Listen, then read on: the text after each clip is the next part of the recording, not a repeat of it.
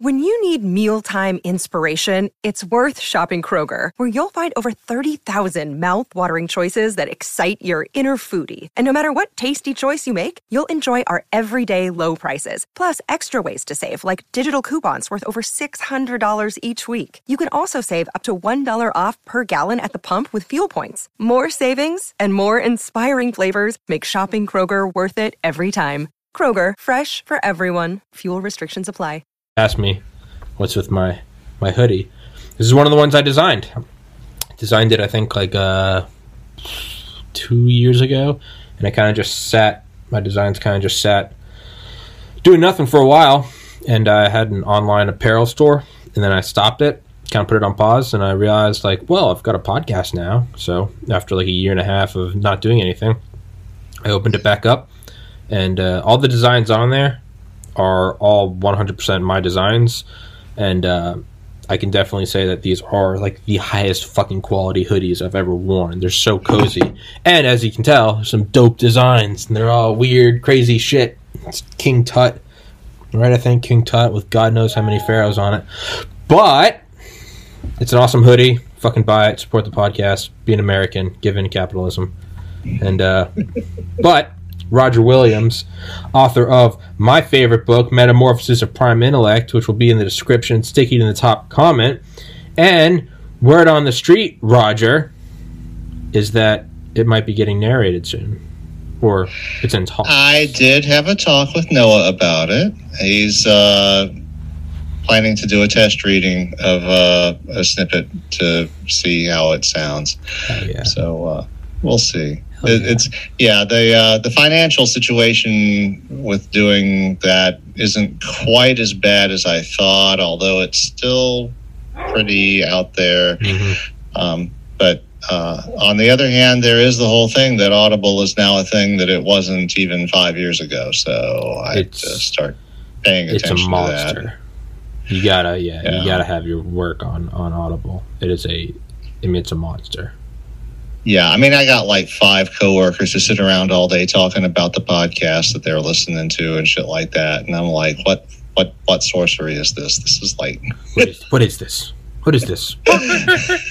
what is this? yeah. Oh, and uh, you might notice too, I, I repositioned the mic a little Yeah. bit because uh, last week, uh, last whenever, uh, I, I noticed, you know, when I rewatched the my own cast, I noticed that uh, you had to like, you know, coax me a couple of times to get back to the mic because I lost it. And the reason was that the way that I had it positioned, then I couldn't see it.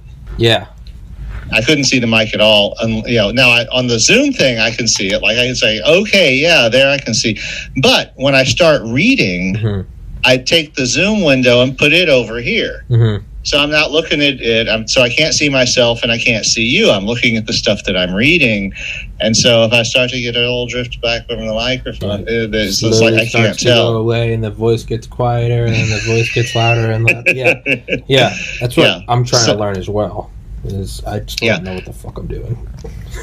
Um, yeah, I- it's. Uh, I, I noticed because your your your mic has the drop boom, and I noticed what uh, some of the broadcasters do is they have that like square broadcaster thing on the drop part, so it keeps it in their uh, eyesight, even if the mic is off to the side. Yeah, So, so uh, and I think now that I've seen how that works, I think that may actually be deliberate, so that they have like a reference point yeah, um, because because in, uh, for for a lot of the times it's like of course you got that enormous sure thing that's like about that big and um,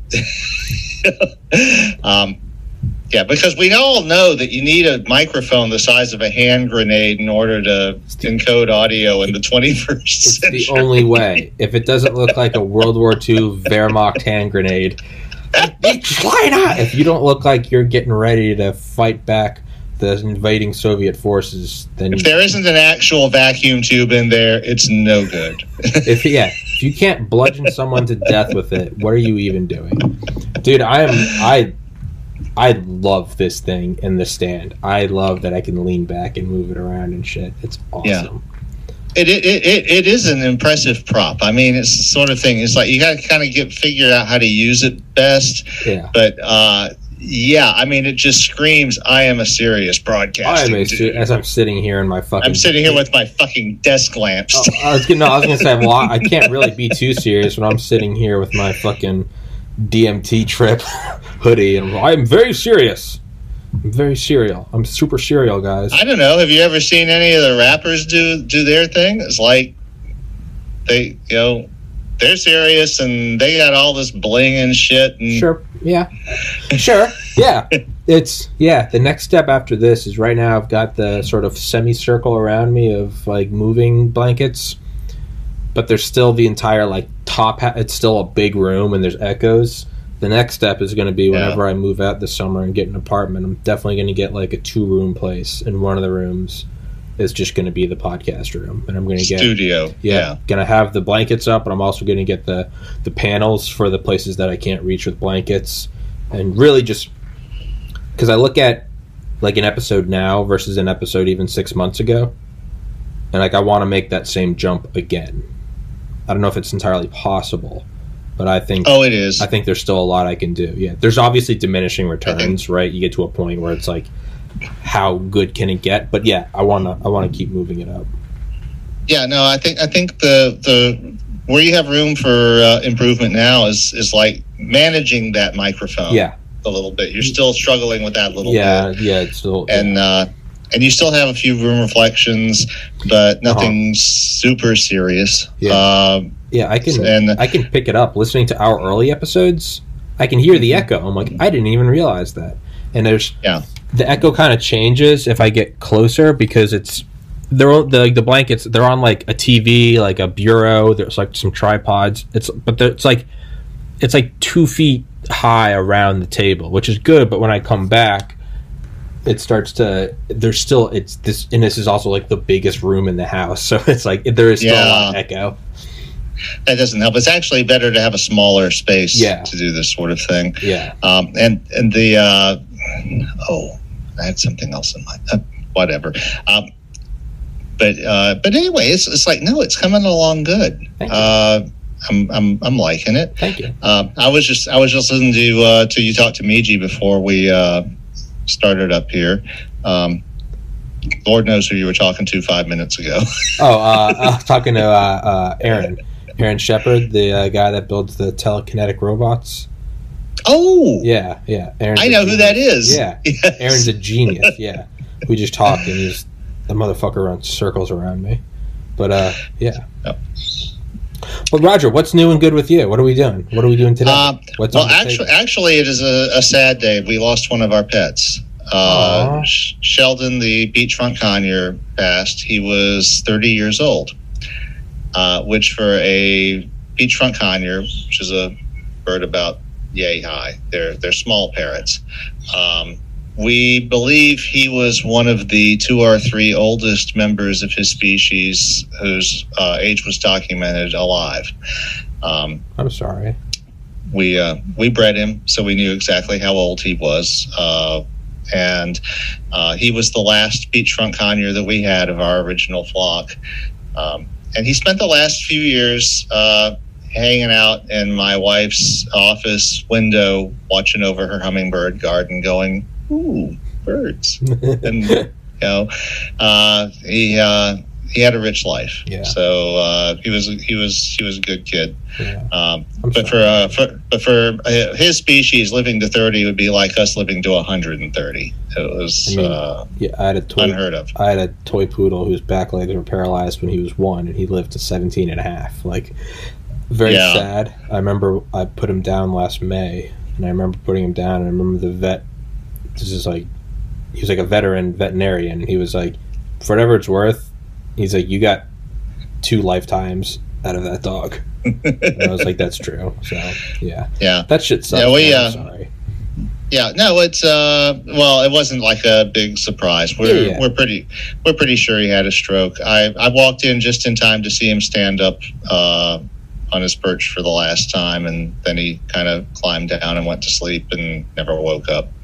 I'm sorry. Um, but hey, uh, well, that that's life with pets. You know, uh, Now we also have an Amazon parrot. We'll have who'll probably have to do that for us. He'll outlive us. Yeah. They, they're uh, in uh, in Vince Hou- Houghton's book, Nuking the Moon, they talk about uh, the constant attempts on Castro's life, and it became this like running joke in the CIA that no one could ever kill Castro; he would just live forever. And the, the joke was someone gifted Castro a tortoise that lit, you know, like the longest living tortoise. And he said thank you, and he said, "But God, you know the thing about tortoises is it's so hard outliving them." it's it's always so difficult to bury them.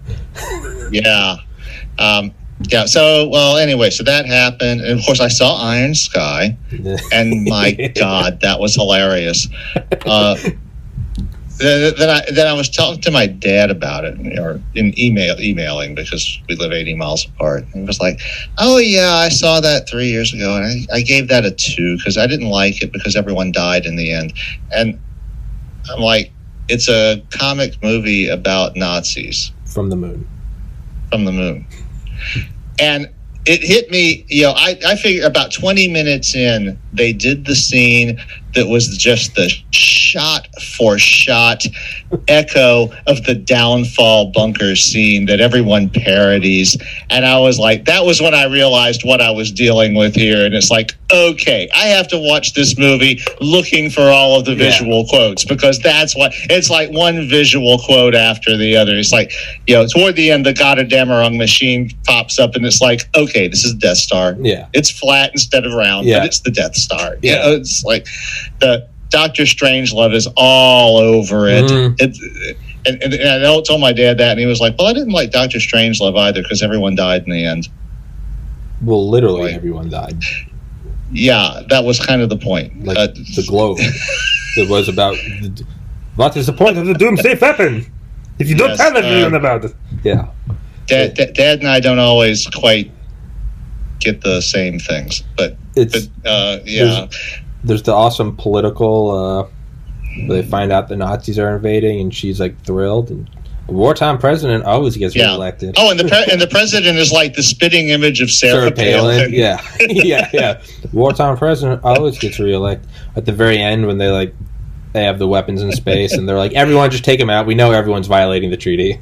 Yeah. Oh, and it's like the, the the thing where all the countries are admitting, oh yeah, we broke the outer space treaty. Yeah, we did too. Yeah, well- and Finland, the Finland is there like going, well, we we we didn't. Of course, it was a Finnish company that made the movie. yeah, yeah. I didn't know that, but Yeah. Oh well, I saw the DVD, so I, they also had the making of special and all, Okay. which is like one thing about yes, like everyone's like streaming and all that. Hey, let me tell you something about DVDs. A lot of them have specials on them, and you don't get that shit with the streaming shit. So sometimes that stuff is really fantastic, and and in this case, because they were saying when they started to think of making the movie, they knew that well, it's like to do this right is going to cost a hundred million dollars, and no one had a hundred million dollars. So there was a lot about how they used the CGI and how they used it as effectively as possible. And, you know, it was very state of the art to not uh, misuse the CGI, but to get as much out of it as possible. I mean, there was some really talented people who worked on that movie. It Yeah. was uh, it was Yeah. very impressive, but but it's like you know it's like the the, the American woman who had like the Hunger Games thing with the fangs coming out of her back of her costume and all. It's like they didn't miss it. They didn't miss anything. have have you? You need to watch the trailer for part two, which they never made. But uh, the trailer Oh. is yeah, the trail. It, it's disappointing because I remember watching the trailer in like 2014, I think. It's like where is this movie? They never made it. Yeah. The, the trailer Like the- was, was awesome. Well, yeah, like the te- like the teaser scenes for the second season of Caprica that never happened. Yeah, it's it's the tra- the trailer in itself is like worth watching. It's like three minutes, but it's like worth watching as like a mini film. It's just I'll every conspiracy tied into one. It's Hollow Earth, dinosaurs, Hitler's still alive, reptilians, Antarctica. It's every they got everything, and it's beautiful, but they didn't make it. And it's Oh. I hope they do. I fucking hope they do. I mean, it's legitimately like the second the trailer for the second movie looks like an Alex Jones fever dream. No. Looks. Oh, did you see Alex Jones is about to get his ass sued off the face of the earth? What happened? No. No, I mean, they what uh, happened more than than usual? What happened? no the uh, he was trying to get a suit dismissed, and uh, the judge basically told him to pound sand. He's he's he's being sued for defamation by the Sandy Hook kid, uh, parents and a couple of other actors from uh, from that whole episode, and they're like, uh, there's an absence of a sense of humor. You know, I don't, I don't, I don't disagree with them. I, I'm, I'm, I tend to be a black sheep in that I, I like Alex Jones. I think he's funny, but that's definitely, uh, I don't know. I think that's free speech, but it's also if there was actual like harassment, which I think there was, where people like went to their Yeah. houses. You can't, you, you can't, do, you can't do that. Yeah, well, you, you have a large platform like that, and uh, you encourage people to do something illegal, and they do the illegal thing. I mean, a lot of that is going to come out with regard to the sixth. Yeah, yeah. Well, and it's not just. Well, I was going to say it's. Yeah, you can't encourage people to do that. I do think it's free Yeah. speech to say it, no matter how large a platform is. I think free speech is for Yeah. that which we don't like. It's not for that which we like. So if someone comes out and says that was a that was a false flag shooting by the CIA, your kids didn't really die, I do think that's your freedom to say it. I don't think, well- and I think legally, I don't think you actually can like incite people to go to their house. Yeah, well, it, yeah. I mean, it's it's it's very very hard in the United States, and and for very good reasons, which I agree with. So do I. It, it's gotta. It's um, gotta be.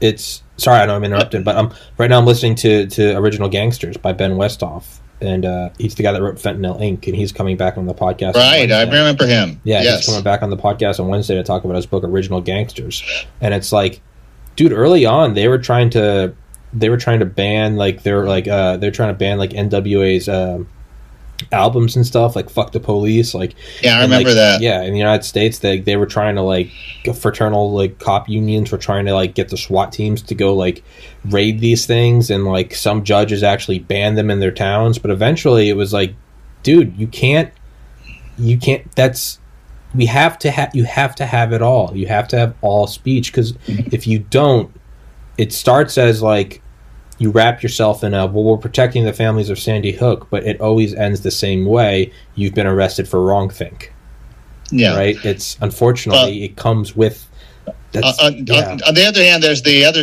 you know, there's, there's, you walk up to that line, and on the other side of that line, there's a mob that forms with actual Yes. pitchforks Yes. and torches. yes And at that point, You're- you're on the no, wrong side right. of a line. You're very right. At- very right. You're inciting violence in the real world, and that's Yeah. I'm not for that.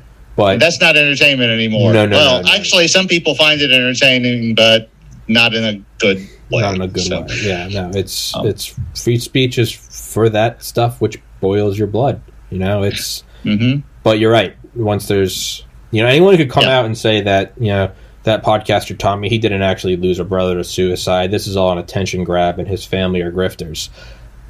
That would make me blind with rage. But you're allowed to say that now. Mhm. If you, a mob Let, my go house, to Tommy's house though and take care of the and situation. now and now it's very quickly like okay now I'm going to sue the fuck out of you. yeah. Yeah. So it, it's like, yeah, I mean, and, and, Yeah. and they cross that line Yeah. in a major way. Yeah. Uh, the, the, the, the, the people who incited the rioters on the 6th, the, uh, Alex with the Sandy Hook people. I mean, there's been Yes. quite a bit of that going on for the last, not really before, but for the last year or so Yeah. particularly. I think that these people have just like lost all sense of reality, and they're you know. uh, Yeah. It's, it's like I've been listening to Rush Limbaugh since I was 20, it seems like. And, you know, he, he always walked right up to that line and then never crossed it. Yes. Kicked some sand across it, but, sure. you know, And you're allowed to. Yeah. It's you know it's the same thing on and, the other side. and he side. built an empire off of that. Yeah, and same Uh, to, to everyone that thinks you know Tommy, you're being a, a turncoat. Well, no, the same thing with Maxine Waters, like last summer, saying if you see Trump supporters in public, go get in their faces. Like you, no, you can't do that. You can't do Yeah. that. You you cannot do that. But So, Because I'm a yeah, we're, we're, because I'm a First Amendment scholar, let me uh don't forget. Well, this is- actually, actually, as a country, we're we're getting a first-hand lesson in that right now because, in some ways, this is stuff we haven't even really tested since the Civil War. You know, the the you know, just where is that line between free speech and sedition and all. And so Sure. it's like that's going to be resolved. We're, we're going to have to figure that out. Brush off the Uh, old Constitution. Make sure this puppy still holds up. hey, man, it's it's a it's like a blood sacrifice, right? It's like every thousand years we must sacrifice a thousand babies, and it's like break out the Constitution, bring it down from the Aztec pyramid. and We're all like we're all in hoods, like whoa, just slitting throats, and the First Amendment stands, and the rest of the world's like that's why we don't fuck with America because Is- they're clinically It- wait, all right. Is that an S or an F? What? You know what I'm talking that, about? was that a joke I didn't get? Yeah, how, how, how in the in the cursive writing of the day, uh, S's and lowercase f's looked almost exactly the same. Really? So what would that Mm. be? Free, freedom of speech? It's something like freedom that. of I mean, speech? it, it- freedom of speech. that's what it looks like in some of the uh, outtake, you know, feech. Yeah. speech. It's yeah. I mean, I don't know, but I mean that's one thing I have to kind of note is like when we're talking about this stuff, that I'm like, wait. Uh, I have a biology degree. I'm not a legal scholar, so I'm sitting here and I'm like, "This is the First Amendment that's allowed," and this is the like, no, no, I have, Yeah. I don't know anything about it. Yeah, so you're a biology guy and I'm a computer programmer, and we're sitting here talking about the law. Let us tell you, everybody, about how it works. Let us tell you about the trials and tribulations of the First Amendment. What are y'all's experiences? Shut the fuck up and listen. All right? Court is in session. So, um, so anyway, I had a busy week at work and uh, uh, got several customers building things that shouldn't work that I got to make work. Usual, you know, day at the job. That sounds Um, stupid. Well, um, I would normally. Yeah, you're right. Actually, it's uh, the the literal home. In one, one case, it's like uh, I got a, uh, a customer who's almost literate building this complex filling machine uh, in a warehouse, and it's like someone building it in their garage. Jesus. it's, it's like you're, you're thinking it's like oh you take this thing and CNC cut it. It's like oh no, it's like there's these three guys. You know they got a plasma torch and it's like and they're they're just like and he's like oh you know, drop that thing five inches. Let's see how it works then. And I'm like oh my god. No, I'm not getting involved with this. I'm not getting involved with this. I'm trying to fucking figure out the. I don't know why this thing's bothering me so much now. It keeps getting not important. Um, Yeah. Well, the thing is, it it's uh, when you get it to where it sounds best, it obscures your face uh, quite a bit. So, and and that's distracting from our standpoint as readers. So it's like you, you notice that I have this below my mouth. yeah. I'm watching that because I know that when it starts obstructing my mouth, that's that's one of the things that viewers are going to. It's going to annoy the hell out of them. So what I need to do is just get like one of those Da Vinci robots. Those like surgeon robots where it has like eight arms, and I just need like eight microphones around me. Yeah. Hey, that's a way to do it, man. That is a way to do it. so, with your readings that we did last week, or I guess the last several mm-hmm. weeks, were those in chronological order? Yes. But the last one kind of touched on the first one. Well, the last one Ice was sort of an overview. So, so okay. So the first one, was uh, passages in the void, was sort of an overview thing, and uh, it was in three parts. Can you bring your bring your mic a little closer? Hello. Yeah, Okay. yeah. So, uh, so passages in the void, the original one, was in three parts. Uh, one of which was somewhat contemporary, and uh, by which I mean it was only fifty thousand years in the future. Uh, then arranging for the Andromeda run, and then uh, there's a mature society at Andromeda, which to which uh, the original human origins are now mythological. And that was a standalone story when I wrote it. I didn't anticipate that I would ever write it. In fact, I didn't anticipate anyone ever read it because, like MOPI, it was one of the two things that I ever wrote for myself without even realizing anyone else would ever write it uh, or read it. And then Kuro5hin came along. So, uh, The Passage Home was a direct sequel to the first part of Passages. So it is, uh, you know, after, after the, these ships have actually established human colonies in the Milky Way, then the passage home is a sequel to that idea happening. It's the next thing that happens. Rite of Passage is the sequel to The Passage Home. It takes place on Earth after the bringer and you know recolonizes the Earth. Uh, Mortal Passage is sort of a step back and it establishes the background for everything. It is Bringer's origin story. Okay. Uh, and a lot of people asked me after the first couple of stories, why does this super intelligent artificial intelligence have this dog like loyalty to biological human beings? That doesn't make any sense. And uh, it, particularly at the time, there was a lot of uh, theorizing going on about this. Uh, Eliezer Yudkowsky was a semi big name in some corners. Uh, and they were like, you know, these these machines they would form their own order. They, you know, why why would they remain interested in us at all? And Mortal Passage sort of answered uh, that because it showed that these machines were us. They had been human themselves, yes. even though they forgot. Yeah. And and but the thing is, it's part of the the thing about being human is they forgot that they had once been human and that forgetting is a very human thing to do. Yeah. My dad my dad told me this like that one of the things that he, he found most striking about the um, Mortal Passage was was the and the forgetting. Yeah.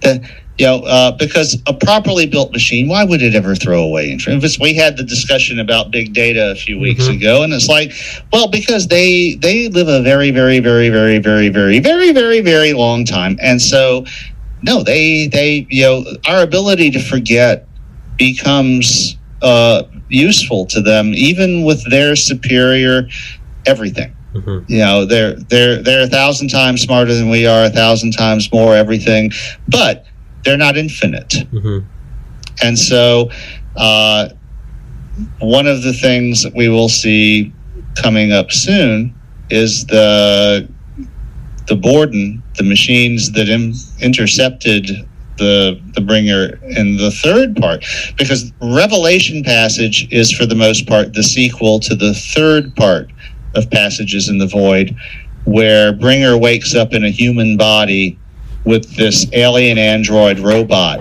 at the foot of its bed. hmm And that's where Revelation passage springs from. It's kind of a 2001: A Space Odyssey ish, right? In the book when he the guy was. I can't deny that I might have been thinking of that just a teensy bit. I mean, but that that I mean, I don't think anyone can. You know, it's like saying, you know, it's like saying all the religions stole the flood story from each other. There are certain things where it almost seems like 2001: A Space Odyssey. It's like there are certain aspects of that where it's like.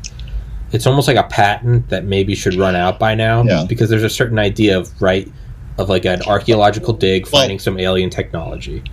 Ar- well, the thing is, Arthur C. Clarke was not uh, a stranger to spiritualogical ideas himself. Mhm. And so he incorporated religious themes into his stories very freely. Mhm. Um, and, and a lot of those uh, go back much further than science fiction. Mhm. So um, he had uh, some of those ideas in, uh, oh, what was it? the, uh, the space elevator story that he wrote. Um,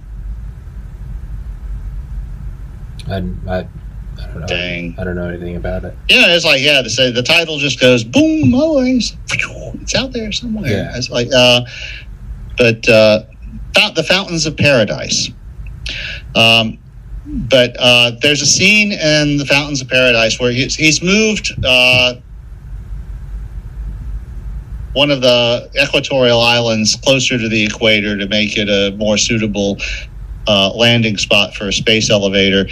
And there's a uh, Buddhist, I think, I think it's Buddhist uh, monastery on the top of it, and the uh, they of course have the rights to the, they have absolutely no, they, they want nothing to do with the space elevator project that's you know uh, but they have this legend that if the migrating butterflies ever reach the summit that uh, that's the divine telling them that they fulfilled their purpose and they they they can move on and they do an experiment uh, with uh, the weather that blows the butterflies up to the top of the summit, and the, the monks are just like, "All right, Well, that's us." it. Yeah, It's time to go. It's like yeah. When they were. You guys want to cut the top off the mountain and put a space elevator here? We, you know, it's You're like good. It's all not, yours. not us anymore. Yeah. So, um, and uh, yeah, Clarke, uh, he he had a keen eye for things like that. Um, but and, and part of that was he lived in, in, in that part of the world and, and you know he was British but immersed himself in the Eastern cultures Mhm.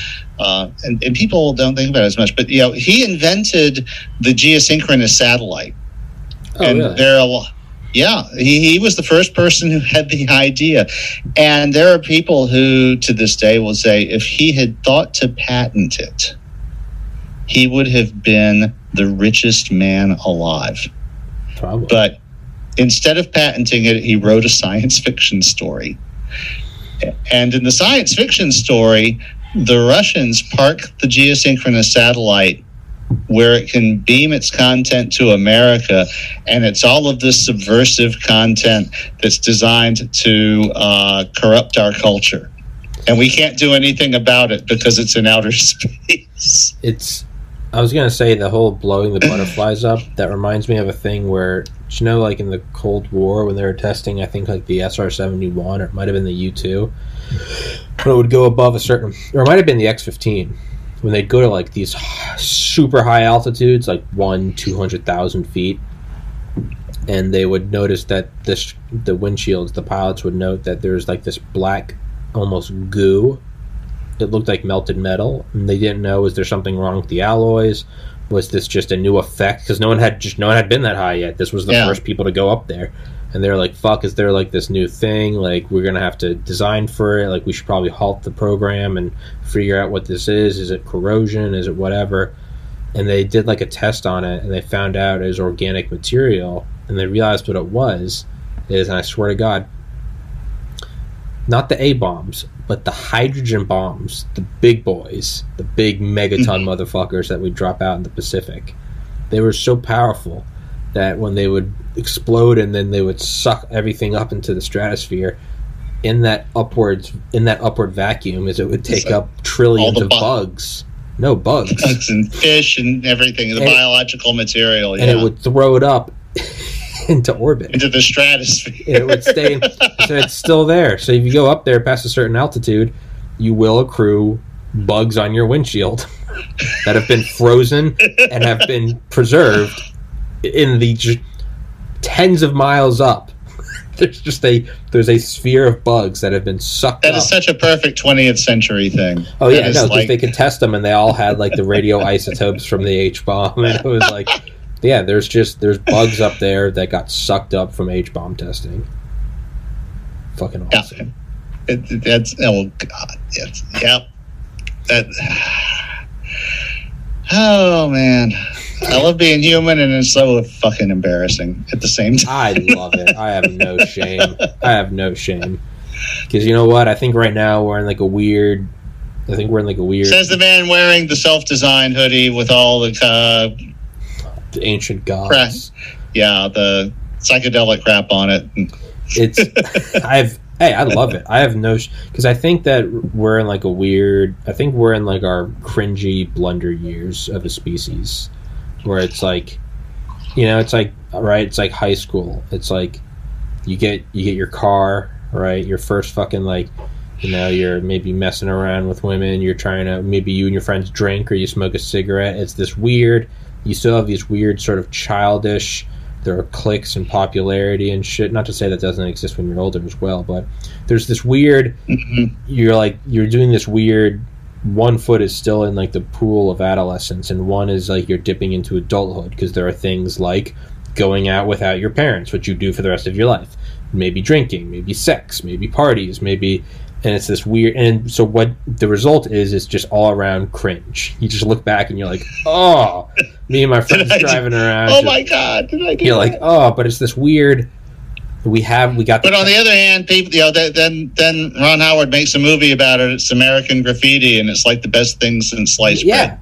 but it's what it is is like it's this weird we're in this weird like teenage like blunder years where we have like nuclear weapons we have space travel we have the internet you know it's like we have this global connected brain that we access through silicon devices all over the world. Hyperconnectivity at light speed and like the majority of it is like porn. Like Yeah.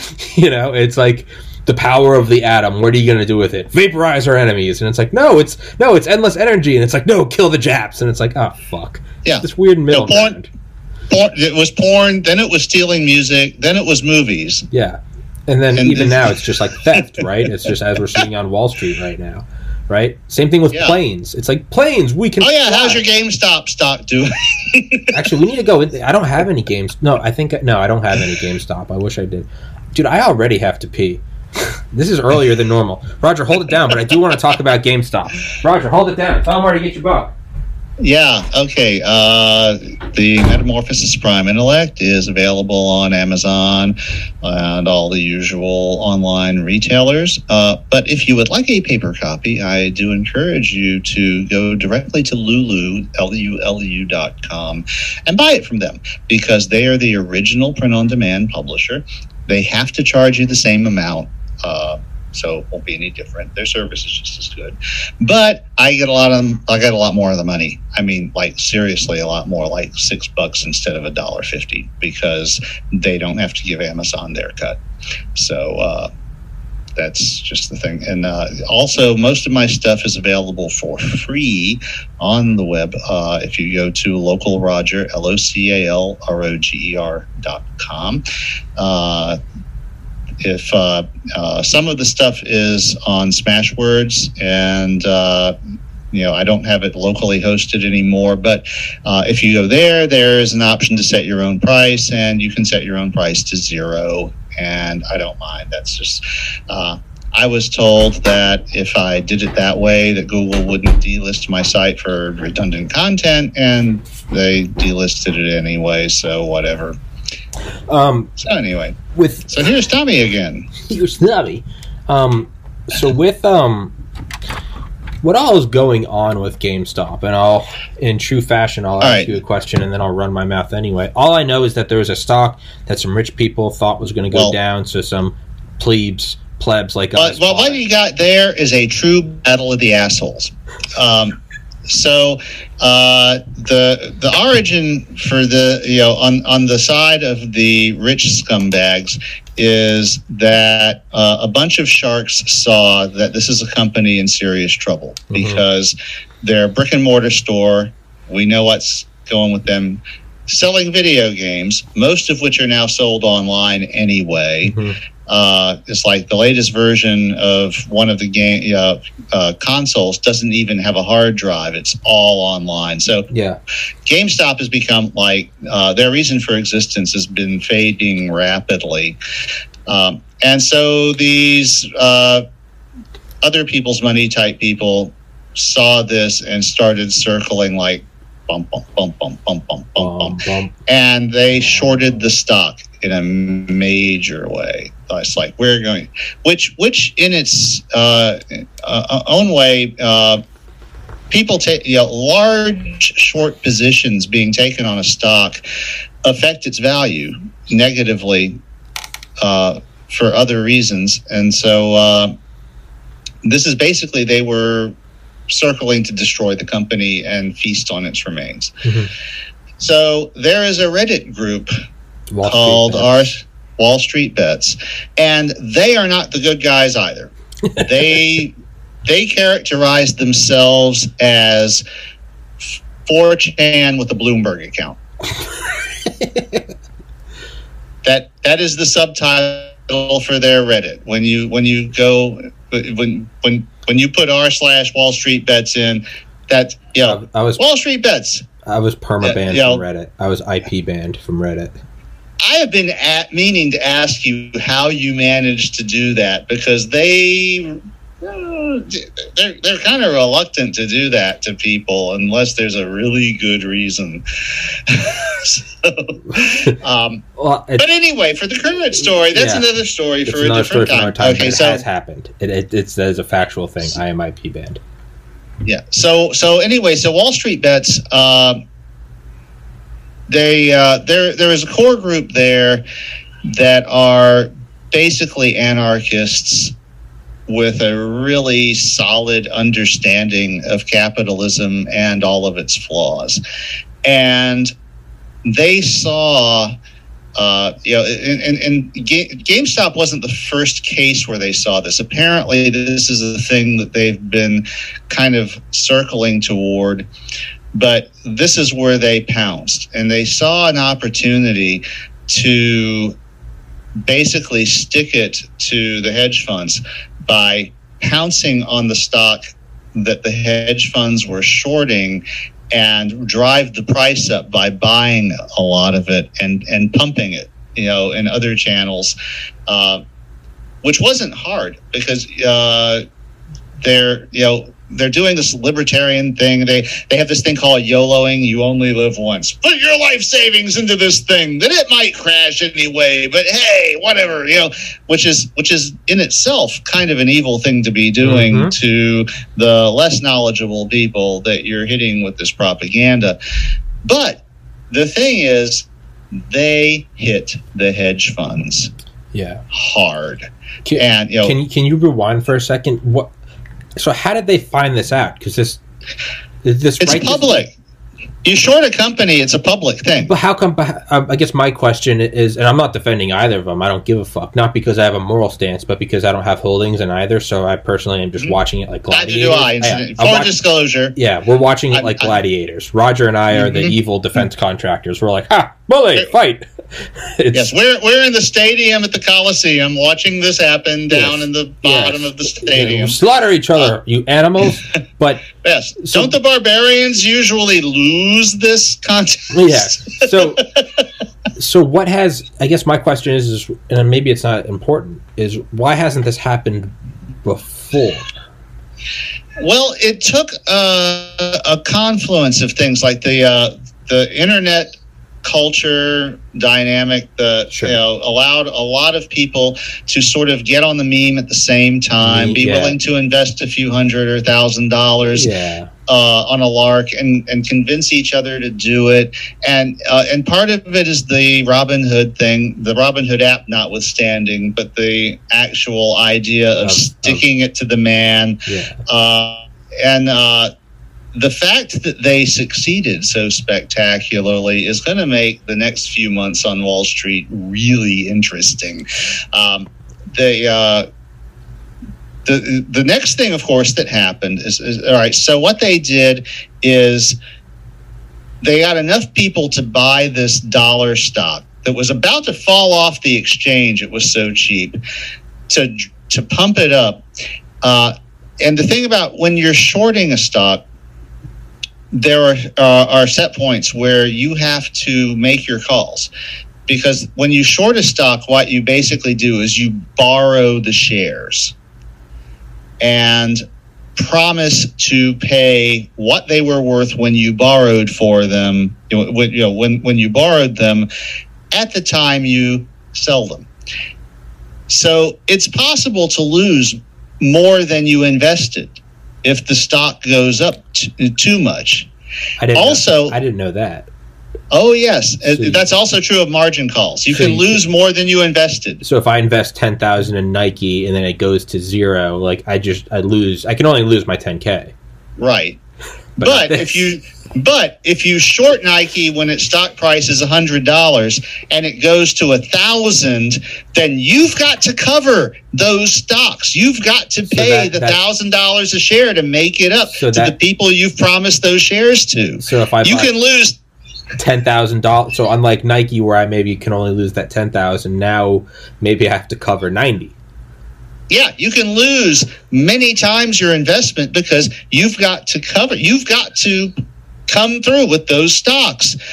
and you know what you've done is you didn't have them. So that's the risk reward though of being able to short is that you Yeah. might get fucked. Okay. Okay, I'm following. Right. Yes. And and there are some margin call things that are similar. One of my friends got caught in that in the you know the after 9/11.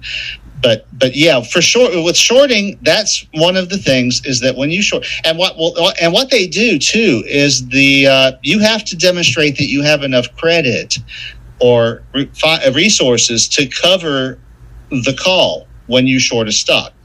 And what will happen is if you've shorted a stock and your position expires in 30 days. But after 15 days, the stock has gone up so much in price that it's exhausted your credit line or, or your established credit. They will tell you know the the uh, brokerage the will tell you you've got to cover your position. You you have to go ahead and provide it now while you, So you- still can. So you can't wait out the 30 days. You can't hope it goes back down. Nope. You've you Okay. you, they, you will be told you've got to Okay. supply Okay. maybe not the whole thing, but at least part of it in order to make sure that you have the liquidity to to fulfill your obligations when it's done. Because otherwise, you could wait it out and find out that the thing has gone up ten thousand percent, and you're you're you're just like you have no means at all to to cover it. So they they want to prevent that. They, so what they'll do is it's, it's like they establish what your credit line is when you short a stock, and if you start to get close to that before your position is matured, they'll come to you and say you got you got to satisfy some of this now. Okay. And that was what was happening. And that meant the shorters were having to buy the stock. And that was driving the price up even more so that they, so that they could establish so that they could uh, maintain their you know their positions and all. So yeah, I mean it's like this is how you know uh, it was a very these these hedge fund guys have gotten very used to doing this because they uh, the the market has gotten used to people taking the stupidly extreme positions, and there's a lot of people that have been yelling in our ears for 20 years that this is a bunch of bullshit, and it's like all of these uh, artificial things that you know it, it, it- all the stuff other than just investing in the stock. All you know all of these derivatives and all Yeah.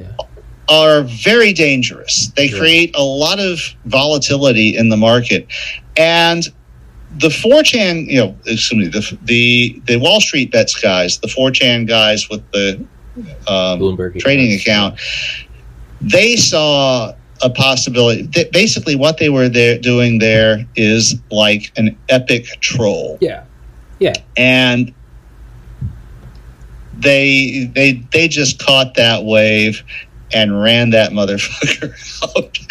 Um, and and and the thing is, is like, and don't uh, and make no mistake, a lot of little people are going to get burned because they're going to be buying the stock when it's high. They're not going to get out in time. Uh, whatever you know, the, the thing is eventually going to crash a bit because the fundamentals are not there. Although this has helped the actual company because they've been able to, you know, GameStop was like on the ropes. They were getting ready to go a full blockbuster. And now uh, this surge in their stock prices enabled them to pay off their debts. So the So- question is: Is is GameStop behind the uh, the Reddit movement? Are they a bunch of executives like "fuck it, we're swinging for the fences"? Probably not. They, I don't think they're that smart. They're Roger, let me imagine. Okay, God damn, why must you take my dream and just shit on it? But Uh, but there's also some other companies that uh, these guys have also homed in on. uh, AMC, Naked- which is the theater, uh, naked, which- right? N A K D. Yeah. Um, no, AMC is close to my heart because it's an AMC theater where my dad and I were meeting before the COVID mess. We would go see a movie every week or two. I'm gonna. I'm sorry. I'm pulling up. I'm pulling up E Trade right now.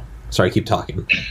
Yeah. So uh, you had uh, them, Bed Bath and Beyond is another, and uh, they've slowed trading in a lot of these companies. There, there was a lot of pissed off people because at the height of all this, uh, Ro- the Robinhood app just ceased trading. They they disallowed buying shares of GameStop, and the the the little guys were like, "Oh, So the hedge funds can keep buying or do whatever they want. But when the little guy starts to win something, we get screwed, right? Yeah, that's what happens. So yeah, so yeah, so what what because right because if it's if it's hey you know you guys are foreclosing on my grandma's house she doesn't have a place to live it's right it's fuck you Yeah. all right you don't have a home it- anymore Yeah. so now it turns it turns out there is a legitimate reason for this that has to do with liquidity because uh, Robinhood doesn't take commissions, so they don't have a lot of liquidity.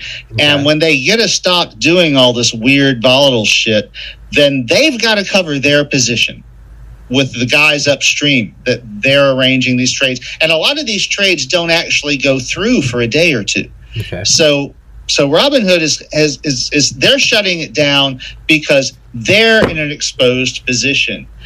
But the little guy is thinking this is a casino. I made a bet. What the fuck is the problem?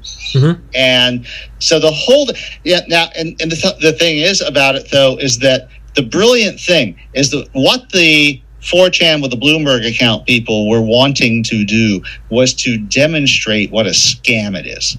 You know that that it is the whole thing is Uh, just a fucking illusion Yes, and and they're they're sitting back now, folding their arms, cackling, sitting on their million dollars that they won, and going, you know, this happened because y'all set this bullshit up, yeah. And now everyone's going to be asking you why, and that's a very good question because a lot of this was set up so the rich people could become richer and fuck the poor people.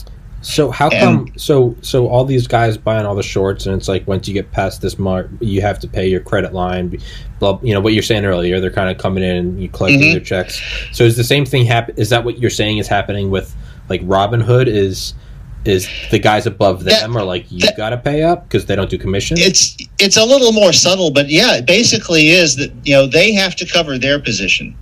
Uh, you know, if they if they've issued three hundred thousand million dollars worth of buys for this stock, then when that trade goes through, they have to have the cash to cover it, and because they are a commission free trader. Their their their argument was, look, we don't have this. We had to stop it in order, you know, bef- yeah, in order to gather our resources Well, and cover well, our whose position. fault is that it sounds like it's their fault Well, it's the whole thing is a gigantic scam. I mean, it's you know the none of this shit works the way anyone thinks that it does. It's like you you go into a casino and it's simple. You put your bet on the roulette wheel, they spin the wheel. If you if your number hits, they pay you, and if it don't, they take your money. End of story. On Wall Street, it's way the hell more complicated because you've got these entities that are taking your bets, but they're taking way the hell more bets than they could ever cover. See, generally, a casino doesn't take more bets than it can cover if it gets really unlucky. Wall Street does. Your broker does okay if a bunch of your broker's customers all get the same memo at the same time and say, man, this thing is going in the toilet, I'm dumping it. Well, you issue those sellers. I don't know if you've if you've ever done a trade. Of course, I have. Every once in a while, I have a simple IRA. So every once in a while, I've got to move my money from the cat uh, from the cash account where my company dumps it to something where it can make some money. So every month or two, I log in and, and I do a transfer. And the way that they tell you that this works is we've logged this. And then you come back two days later and you find out that the trade went through and what value, what price it went through at, because it may not have been the price that you thought it would be by the time the trade was transacted. So this is the thing. uh, Wall Street is much mushier than a casino because you've got all of these entities that are protecting their own positions and that have the uh, the theoretical ca- capacity, if they fuck up bad enough, to go bankrupt out from under you as the totally unrelated investor, and then you're screwed. This is one of the things that happened at the outset of the Great Depression. Was a lot of these companies that were doing the trades and it was much simpler then than it is now. They didn't have all these derivative things going. Uh, so you've got a company that is uh, you know is basically covering a bunch of positions and the reason they call hedge funds hedge funds is that they try to make sure their positions oppose one another so that if they lose here they they win over here kind of like a bookie Yeah, you know it's they, like they try to balance their action yeah, um, but they don't always succeed. And what happened with the GameStop thing is that Robinhood couldn't balance its action. It had everyone in the whole visible universe trying to buy this stock. And it knew that if there was a reversal or if anything went remotely wrong, or if any of these people, some of whom were first time traders, the thing about Robinhood is you don't have to fully fund your account in order to make a trade. So they were like, they could be caught with their pants down and unable to cover their position. And then really bad things happen. So, So- so, what I was what I was gonna say is, well, I know just in my simple, you know, trading on E Trade with like a couple grand is like that I toy with, is like I know that if I sell a stock and then buy a new stock with those proceedings, I can't sell that second stock within like a certain number of days because Mhm. the transaction hasn't gone fully through. And if I do do that, my account will be per the per the E Trade warning is I, I will be banned from the market for 90 days per SEC rules. Right. Right. So we have these And- weird things where okay, like I'm held to that. But what I was also going to say is about GameStop. I went and tried to buy GameStop on uh, on Wednesday, but the thing, but the thing didn't, look, didn't work too well, did it? well, no, th- it was because I used E Trade, so I've never even used Robinhood. I, I, I, I never heard of it before this week. I couldn't buy it on E Trade either, though. It didn't exist. I couldn't. I'd go to it and it would just say within within about four hours, it affected everybody. yeah. Robinhood was the first, but everyone else followed through very quickly and for the same reason. Can you uh can you like turn your microphone towards you or bring it closer? It's yeah, Is that better? much better. Thank you. Okay. Um, Yeah, I, I, Yeah. that's, that's I, I'm pretty sure this is a directional microphone. So, uh, yeah, this um, is very, but no, no, no, you're fine. It's so okay. So go back to where go back to where we were. all right. Uh, so yeah, uh, Robinhood was the first uh, to cancel, you know, to, to stop trading on GameStop, but they were quickly followed by almost everybody else. Okay. In fact, pretty much, if you wanted to buy GameStop's uh, stock after about four hours after Robinhood, if you weren't a hedge fund with like deep ties somewhere, you you couldn't. And this is one of the things that the uh, the 4chan with the Bloomberg account guys are complaining about is like, yeah, the big guys, they can do whatever they want. But when we start making too much money, we get shut down. It was like, yep. Now, it's more complicated than that because actually, uh, I, I do believe that it was Robinhood covering their own ass and the other traders making sure they didn't get their pants pulled down. But it just looks bad, and I think that part of the intention, the these guys on Wall Street uh, bets, the fact that they named their Reddit what they did implies that they're basically anarchists who have a very dim view of the market as an entity and a very deep understanding of how it works. And that's why they have that dim view.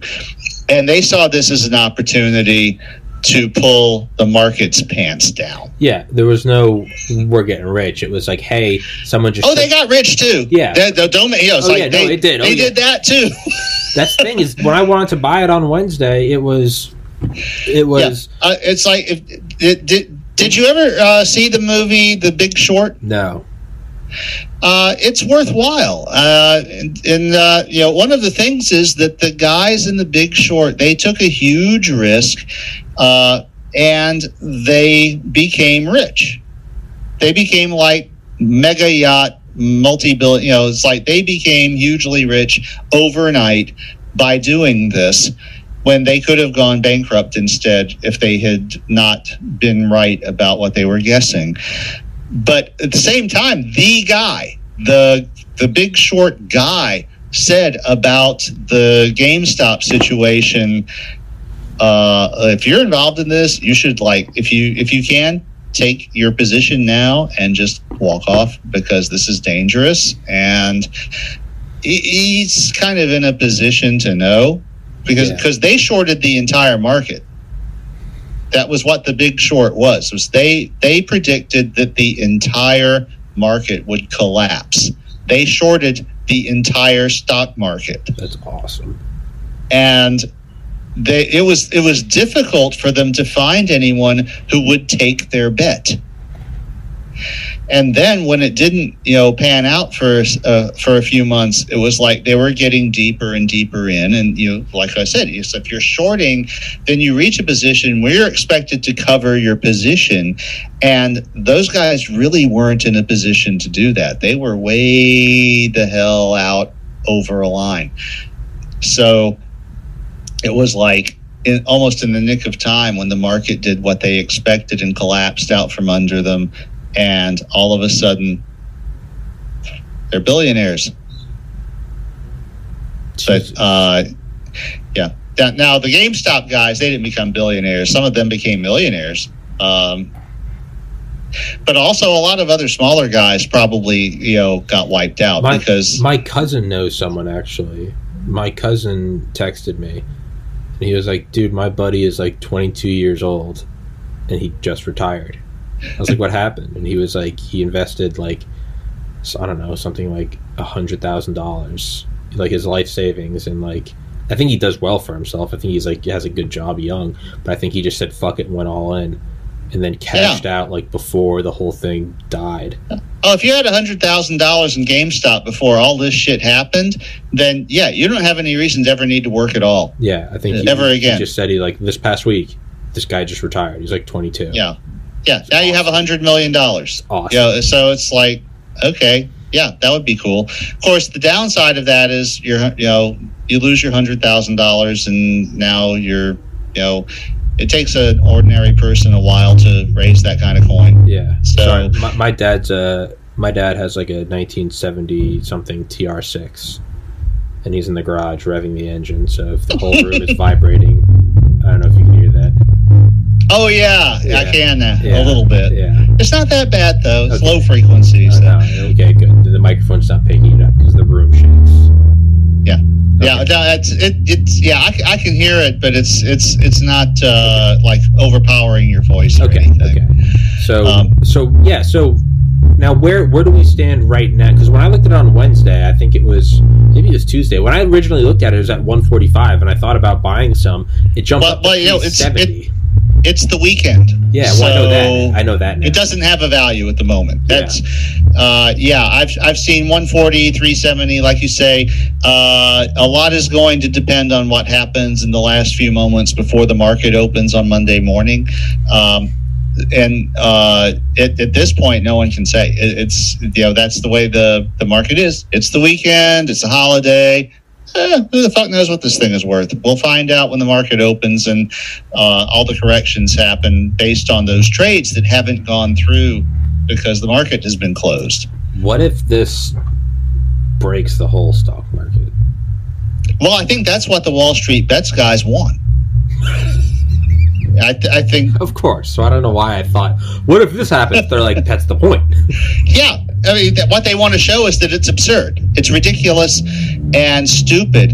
And uh, there are a lot of more uh, moderate people who would be in, in favor of saying like all of these derivative operations shorting margin calls all this uh, all of this artificial shit should just be eliminated. It's like if you want to participate in the market you invest in the company and you own part of the company and if you don't want to own part of the company, then you sell it. And that's how you participate in the stock market. And that should be the only way because all this other stuff is really just fucking with the fundamentals and causing all kinds of chaos uh, where, where people are, are taking something that is real and turning it into smoke and then smoking it.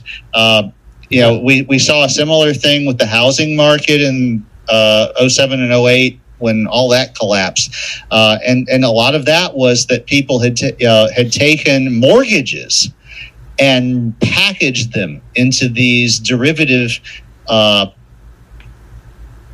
uh, whatever they call um, projects or something you know these these products Mhm. as they call it where you are betting that the market will go one way or the other uh, but you're not actually holding the mortgages and the thing that uh, was wrong with that in a lot of cases is that real estate has a lot of very particular laws about things you have to do in order to register ownership and uh, these uh, financial derivative companies weren't following the law. So there's a lot of people whose property is never going to have clear title again Mhm. because of this. Um, no one knows who holds the deed. Yeah. And I'm just glad I paid my house off before any of that shit happened. uh, um, yeah, it's like, yeah, I actually have the deed to my house. It's a piece of paper that I got from the, you know, Government Yep.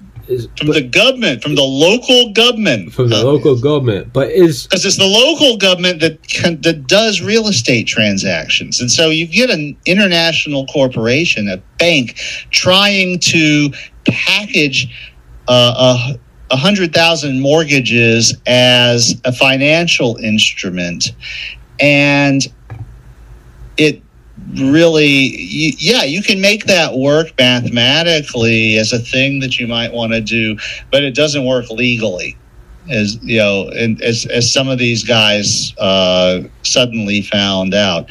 Um, but yeah, the thing with GameStop though, that wasn't as shady. That that was just the the practice of doing these things with stocks. It really started with commodities, with things like potatoes and pork bellies and and, and all, in the, the Chicago uh, commodity markets. And there, you can make an argument that it's not as shady or, or even if it is shady that you know uh, what you're doing there is providing liquidity for the people who actually need the product Mhm. so somebody needs a railroad car full of sugar six months from now they know they're going to need it they can go to the commodity market and lock in their price and then the gamblers can squabble among themselves over who's going to eat it if you didn't pay enough or who's going to reap the benefit if you paid more than you really needed to. But when you start doing that with stocks for actual companies that are in business, then you start clouding the fundamentals. You know, uh, you know, like one of the things I said, there's been very little written about how all this crap has affected GameStop itself as a company. And I saw a passing reference earlier today that, oh, yeah, well, this allowed them to clear up all their debts because they were able to use their, you know, sell some of their inflated stock and, and sell off their debts. Well, that for a company that has been failing, trying to figure out how they're going to clear their debts and all, that gives them more time to make payroll and pay rent on their brick and mortar stores and figure out if they can maybe find uh, a new business model that they wouldn't have had before because the shorters were just counting on them to go Yeah. you know, like that. And uh, and so, and and to that sense, I suspect that the Wall Street bets guys are thinking, yeah, we're the good guys. yeah, We- you yeah. know. We're Okay. giving them a second. We're giving them a resuscitation. But- But you've also got a bunch of people who came in on this and aren't going to cash out at the right time, uh, who are the small guys who are still going to get screwed. And that happened in the big short too. Um, it's like the big short people had, you know, there's, there's this uh, scene toward the end when they're like, well, we got rich, but a lot of other people got screwed. Yeah. because we knew they were going to get screwed and we used the fact that we knew they were going to get screwed to make ourselves get rich. And that money came from somewhere. Yeah.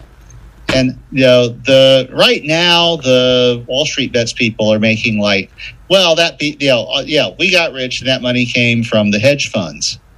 Well that was partially true. Hmm but that money also came from anyone who was dumb enough to buy GameStop at $300 a share. Yeah.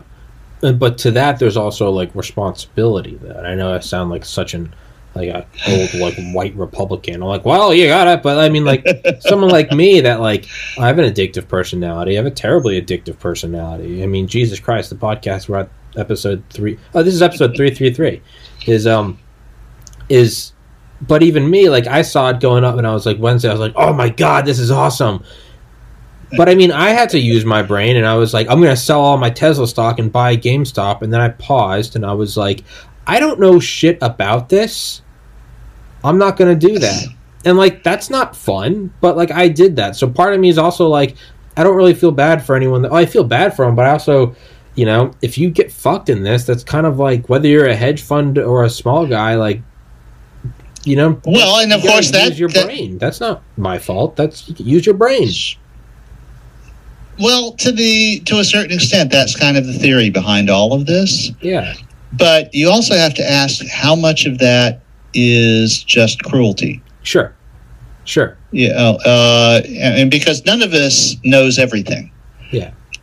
So, and and and and honestly, there are a lot of really stupid people walking around out there who don't necessarily deserve to be reduced to uh, homelessness. Just because you're yeah, just because you're stupid doesn't mean that. Like, so, just because um, your house isn't up to fire code doesn't mean I should throw a Molotov in there to prove a point. like, right? It's like you can just like tell them you should get your house up to code. You don't have to burn it down. Yeah, and and and sort of. Uh, we we yeah the, there, there's a thing that we, you know, that that whole um, personal responsibility thing, the you know, the rugged individualism and all, and a lot of that is just fuck the other guy. If he's that dumb, I got mine. Fuck you, Jack. Uh, did you ever see the Michael Moore film Sicko? About uh, that was the film Michael Moore made about the health industry before the ACA uh, was even a glint in someone's eye, as it turned out. And uh, he he went all over the world showing how other people's health systems worked mm-hmm. versus mm-hmm. how ours did, mm-hmm. and how you weren't thrown to the sharks just because you got cancer. Yeah, and ended up homeless because of it, and uh, there's a, a very poignant thing. I mean, it's like I know a lot of people hate Michael Moore and can't even stand his voice, but uh, he is, uh, whether you like him or not, kind of an everyman. I mean, you see, he grew up in Flint, Michigan. He feels what it is like to live in in that culture and in that society, and and after touring Europe and uh, showing the medical systems in France and Britain and all. And he came back and he said, you know, a lot of it is that they have a we society. It's about us. It's about holding together and about supporting those of us who trip when they need help versus a me society where we only care about our own welfare and the guy next to us trips and it's like just fuck that guy. Yeah. Um, and having grown up in america that resonated completely yeah. with me. Yeah. Uh, and, to and to to touch i mean on, sorry. You know, I, I, I know some fabulous people that uh, are wonderful individuals that I've learned a great deal from that I, I know they think of themselves as being wonderful individuals and all, but they also have that. Uh, oh yeah, if you're not the right, if you're not with us, you know, if you're not in our group, they'll, they'll they're fine with picking you up if you're in their group. Yeah. But as far as doing it, if you're not, you know, you yeah. you just happen to be American, but you're not a member of the white Louisiana Italian community or whatever, then ah, yo, get a job. Yeah. Fuck you. Yeah, yeah. it's like you can deal with it. Yeah. I did. Yeah, yeah. You know? No, I get. I, I get, got mine. Fuck you, Jack. And yeah, uh, I get. I and, get what you're saying on that. What I was saying earlier about like um, about GameStop. I'm saying it as someone that doesn't own any. So it's not even that I bought a thousand shares and I'm like, I got mine. Fuck you. I'm looking at it as someone that like, I I looked at it and said, I'm not going to do that because that seems too risky. I mean, I look at it like in college when I got Yeah. 99 in OChem 2 and the class average was a 55. And I remember the professor saying half of you are going to fail. This is the most. Dr. Hubbard, I remember him saying in summer 2012, half of you are going to fail. This is the most I've ever failed anyone in this course. But one student has a 99, so the curve is only going to be one point. So most of you are going to go from a 55 to a 56. So I imagine you should all drop out. I did that to a lot of people. But I look at it as is everyone said, why do you do that? You only need to get an 80 and yours will be rounded up to an A. At which point I think like, hey, I'm going to work hard and I'm going to do well at this. To me, I don't look at it as a fuck you, I got mine. I'm just like, hey, the gates open at the beginning of the semester. Here's the material. Here's the test. Yeah. If I got a hundred, I just I'm trying to get into med schools where tens of thousands apply and a hundred get in. So like, Well, that's a completely different thing. well, I well, mean, so what, I, what I'm saying is, is no, but what I'm saying is this is is although I don't own any GameStop stock, like I still had to look at it and still use my own self control and go, I don't think that's a good idea because I don't know anything about shorting, and so I'm going to keep my boring portfolio and abstain from this casino this casino game. Whereas others that get in on it and then get fucked, like you know, it, that that was the wise course of action. Well, that's what I mean. Unless, Yeah, so unless you were in on the the whole plan, then yeah, you might have made a lot of money if you got lucky, but you could have also lost a bunch of money uh, if you didn't really understand the dynamics of what these core guys who were driving it were trying to do. yeah, You know, and, like so they you know they got a wave started. And the thing about a wave is once you get it started, you can't necessarily stop it yeah. but they pushed it in a certain direction and then sat back and, and sipped their pina coladas and uh, you know checked their positions every 15 minutes. Yeah. yeah they, they, they knew when it was time to to cash some of their shit out and all. Um, but yeah if you're not part of that group and you don't know what's going on then yeah you're gambling Well, You know, well and, and that's, do that's i understand what these people are up to or not well, well that's Um, that's what I, that's what I'm saying is like where where healthcare is. I'm with you, even as a conservative. I'm with you. I'm like it's no something needs to change. You can't just be thrown at the sharks because you got cancer. What I'm making with this argument is is like buying GameStop stock is like you as an adult have to consciously log in and make that trade.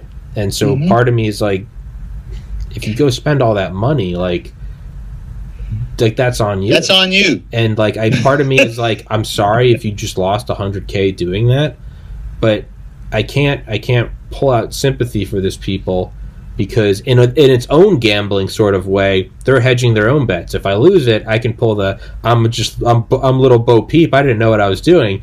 But if they won they're sitting in their penthouse looking at me saying fuck you I got mine. So there's part of me where it's like GameStop isn't it's not health insurance it's not drinking water it's I kind of look at it as like you went in and made that Yes. choice. You went in and played that game. No one told you to go into the casino and throw. And again, I know I sound like a ninety-year-old white Republican. Like you made your bed, but part of me is like, hey, No, but as as as as a relatively liberal Democrat, I completely agree with you about that whole assessment. yeah, it's it's. Well, this isn't fun when we agree with each other because now there's no friction. This doesn't make a good podcast. Fuck you and everything you stand for, Roger. Black Power, the Nation of Islam will rise. Not that this channel is going to get monetized, but um, but but yeah, it's it's you know it's it's that dual. If we're gonna if we're gonna say that little guy can't get fucked like that by you know getting robbed by GameStop, but then at the same time that means we also have to say, hey, no one's allowed Yeah. to make it. Well, and part and part of the but part of this though is the whole thing uh, of this. You know, the the whole reason it came about is because of this uh, financial culture of these abstract and derivative products. Isn't there isn't there something? Sorry, isn't there something like? I remember looking this up years ago, and there's something like there's like a couple quadrillion dollars of derivatives, and it like far outweighs the world's actual like currency Oh, yeah. supply. yeah, it is. It's stupid. It's it's like it's poised to collapse. Let's let's look it up. Total derivatives market. Oh Jesus! In 2019, an estimated 640 trillion dollars. 640 trillion. Trillion. America's So debt is 27. What's the GDP of the entire world? Global GDP. Let's. Do you want to take bets? I say. I say. I'm going to say it's not 600 trillion dollars. I'm going to say it's 50 trillion. What's your bet? I'm not looking it up yet. What's your bet? As of January 30th, Saturday, January 30th. I'm going to say 20 trillion. Okay, Saturday, January 30th, 2021, 6:36 p.m. Eastern Time. Roger says 20, I say 50. Global GDP. Is that what I should be googling? Yeah. Global 80 trillion. Oh, Huh. That's from All right. 2017. so Oh. you were closer than me. Huh.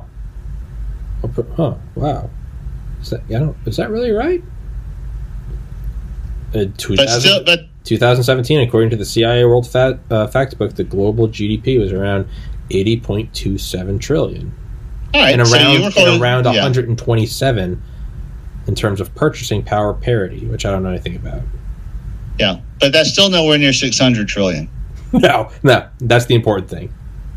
Yeah. So so it's like there's still a lot of shit floating out there that has no nothing underneath it to support it. Global derivative. And and and that's kind of what the Wall Street bets guys were were trying to do is to bring attention to the fact that the whole thing is uh, just stupidly crooked. Uh, and I respect that about them. I don't respect much else about them, but uh, little Joker, little Joker esque. They're just pointing Yeah. out the hypocrisy. They're not here for the cure. Oh, they were very, very joking. They were 4chan with a Bloomberg account. Yeah, 4chan, 4chan. Okay, They're putting on 4chan the is makeup like- and cutting the mouth. they're you know they're like one step before that, and uh, and and and the thing is, it's like this is the scene where like the Joker blows up the hospital, and it's like eh, whatever. Yeah. You know, and it's like oh hey that worked. oh wow! Oh wow! Yeah, it's kind of like didn't really give a shit. Like it was like, huh? Yeah, I mean that's what these guys. It's like, and it was brilliant. I mean, I got to give them that. It was fucking brilliant. So Evil is it was it was it was not necessarily they're not the good guys, you know, but they did shine a spotlight on some other guys who are not so good either, and those guys are not real happy about it at the moment. So right now I'm finding something from April 2020 that says the derivatives market is cl- yeah, the derivatives market is closer to 1.5 quadrillion dollars. Yeah, That's which which tells you that there's a lot of stuff floating on stuff that doesn't exist. there's a lot of right. That's like if I if I email 10 people, I'm like, "Do you guys will you do a Saturday podcast?" yeah, You know, and then Roger Uh, says yes, and then nine people say yes, and I'm like, "Who?" And then you got eight novels to read before tomorrow morning. Yeah, and it's like, and I have done that. I did. Remember when I had? Remember when I I had? remember, I had. yes. well, yeah, that That's why I said that. that actually. I ha- yeah, that. that actually happened right when the podcast got funded, and I quit my job, and I was like, I'm going to go into this thing swinging. And whereas normally about one in twenty authors will say yes, I went twenty for twenty, and I was like, oh mm-hmm. no. and then I was like, but I don't want to. I don't want to flake on all these people. I'm trying to build like a reputation. So yeah, you rem- you can go back and look in the episodes. It's probably around like around episode. I, I remember when you were kind of freaking out about all that. Yeah, you And- come on, you'd be like, Tommy, how you doing? I'd be like, bags under my eyes, and I, Yeah, I was listening to like, audio. oh, it- yeah, I was listening to audio. And I put you off until next, you know, Yeah. until tomorrow. It's It's like like, a loan you know, shark. I was like, I was like, Roger, I'll have the podcast for you tomorrow. Can we push it back a week? I swear, I'm just, I'm in tough times right now. But I'm Yeah, like a loan shark. You were just like, yeah, it's fine, dude. Like, you're like, you're like, relax. And I was like, I'm like pacing, and I'm like, I was listening to audiobooks at like two x speed from the moment I woke up throughout the whole day. And I crushed 14, I think it was 14 audiobooks in 10 days or Yeah. something. Well, see that that was the, the, the thing is though is, that was good for you is that you were at least able to to to speed those things up to two times and crush them. But the financial markets don't have that. It's like you've got all these entities that are you know that are on the hook for things that can't possibly be covered. Yeah, but it's also you know, I would say, unlike the financial markets, is I kind of got the shit slapped out of me because I realized I had to do this if I wanted to maintain any sort of reputation with these authors. And I also learned my lesson. I stopped doing it. I kind I stopped doing the short selling there and is derivatives. that. Yes. You know, like you said, I said fuck all the derivative markets, and I came in and just said, if I buy a stock, I buy it, and if I sell it, and I stopped. Do- now I do about an author every ten days or so, and I listen at Yeah. a casual pace. But- But the Wall Street guys are just, they keep accelerating it. They, they keep inventing more and more creative ways to play with it. And, you know, it's like, I remember, you remember there was a movie called The Grifters about 15, 20 years ago. Uh, and uh, in one of their uh, flashbacks, they showed one of the grifter characters reminiscing about a long con that they had pulled where they had convinced their mark that they had a computer that had a seven tenth of a second advantage yeah. on the stock market and that you know and that this was their game that they were and what they were really doing is they were grifting the guy they were you know they were going to get his investment and then just take it and what they actually did is they feigned the SEC rating them but the whole that whole idea that yes we have this fraction of a second and then when I started to read about high frequency trading it's like somebody watched this movie and said damn that's a good idea Yeah, well, I because I, remember reading something in like 2010. I just remember reading it in like a popular mechanics magazine, but it was something about like Goldman Sachs investing like a hundred or not like uh, maybe like a billion dollars in some transatlantic fiber line, and it's because they increased their trading speed something like like one like six one hundredths of a second or something. Yeah, and uh, you know there was there was another one about uh, someone setting up a short rate a shortwave radio link between I think it may have been Detroit and New York because even though the bandwidth wasn't that great, the latency was zero, and that latency you know the difference between the you know signal with 10 kilohertz bandwidth but no latency going straight through you know through the atmosphere versus the gigabit signal but it goes through switches and routers and and all and it arrives you know two tenths of a second later. And they were going to use that. It's like when people are playing games like that your system is broken. Is broken, but man, at the same time, I part of me kind of loves it because it's just like the world is just this. I mean, right now globally, like we think here I am with like my oh yeah it's a four- big fucking video game yeah, no, we're here. With, we're uh, right now. I'm here with my 4K webcam and my microphone, and it's like we feel advanced. And we look back at the 1800s with those big hoop skirts and like amputations, and we're like those savages. But the reality is, is in like 200 years, they're going to be looking back at this and they're like, man. You used to be able to game the system not by making a sound company or investment, but you were just like, Yeah. "Fuck it, let's use a ham radio." And it was just like, "There's And- something." and why does he have this big fucking thing hanging in front of his face Yeah, and it's like it's. but the thing is, is like, man, there's something almost kind of there. And it's again very easy because I'm insulated from it. And it doesn't, doesn't affect my life. I get it, right? It's like when I was making bets this past summer about whether that uh, the autonomous zone in Portland would turn into like an op- forward operating base for China. Like, you know, 'cause I was like, maybe they'll come in. Maybe we're gonna start seeing some like you know regional warfare. But then it was also very easy for me to make those jokes. And then my buddy Phil came on, and Phil actually lives in Seattle with his like three kids. And I was like, okay, now it's very real. So it's you know, and I'm like, oh, okay. So again, I say that kind yeah of there's actual people involved with yeah. this But the funny thing is, is then Phil comes on, and he's like, oh yeah, man, no, I'm watching it too. And I was like, oh fuck. So I guess this whole thing's on fire. But, Yeah. but so what I'm saying is though is like, so I have to note that like I can look at this kind of loosely and like romantically, admittedly. That being said, there's something a little like poetic about whether it's a shortwave radio or it's a, a Goldman Sachs transatlantic fiber optic line or it's whether it's just some fucking disillusioned assholes on a on a subreddit who are just like fuck it let's bring a, let's bring the the globe to its knees there's something a little Yeah. beautiful about that ability to throw a wrench into the system because like a kid throwing a rock Yeah. off a bridge it's just kind of like I kind of want to see what happens. Yeah, I mean, really, really, the uh, the whole thing with uh, it's Wild West. I love the it. GameStop thing is is very similar to the shortwave radio link and the fiber optic, but it, instead it was the ability to amass a mob and get them to all buy the same stock at Yes. the same time, even though it has no fundamentals and buying it is a stupid thing to do because you only live once. YOLO. But there is, but there's part. It's like that.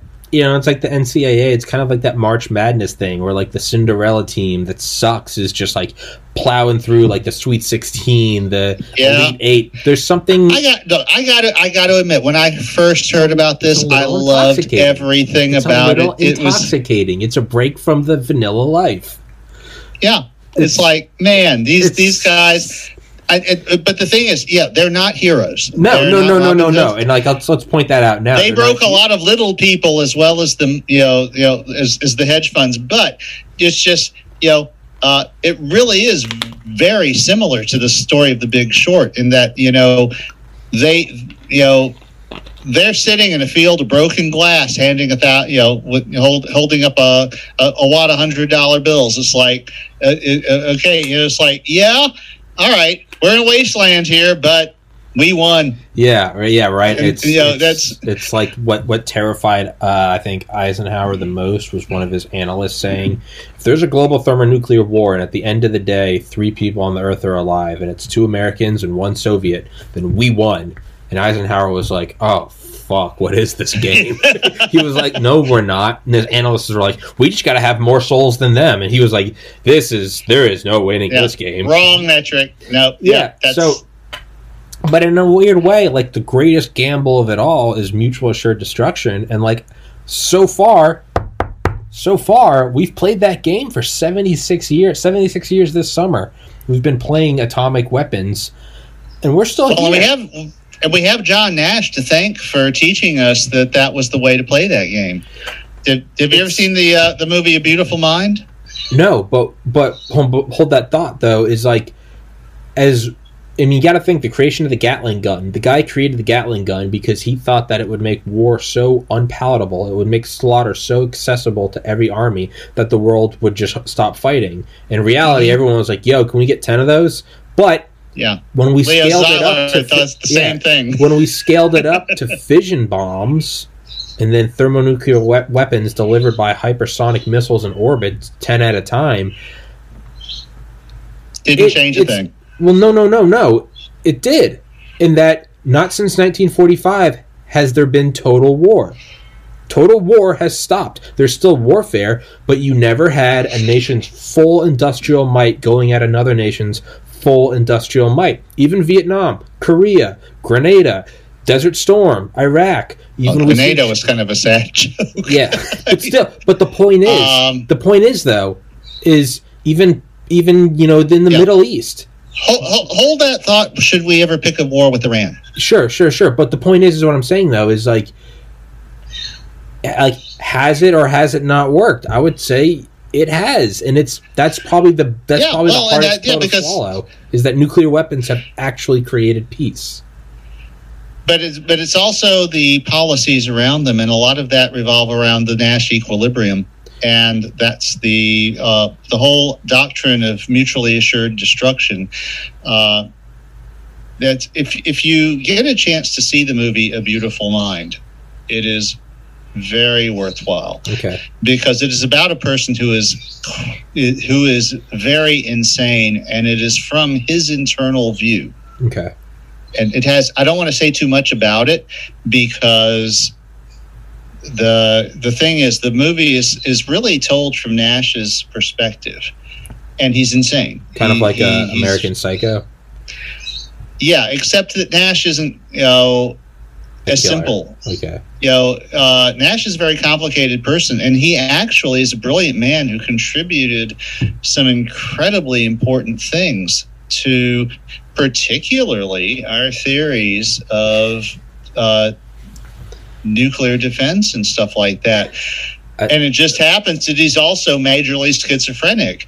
Um, but uh, the you know the, the whole thing he, he you know there's there's a scene in the movie where the three, you know, he's one of the three college buddies that are, you know, they're, they're at the bar, and there's three girls, and two are brunettes, and one's the, you know, one's the obviously much more uh, desirable blonde, right?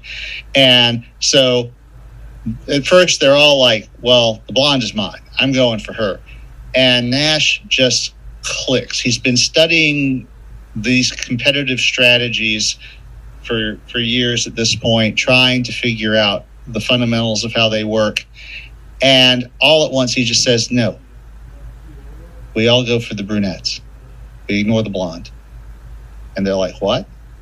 And he's like, That's the only way we all get laid. And then he leaves because he has a paper to write. He has he has figured it out. Figured out mutual assured destruction.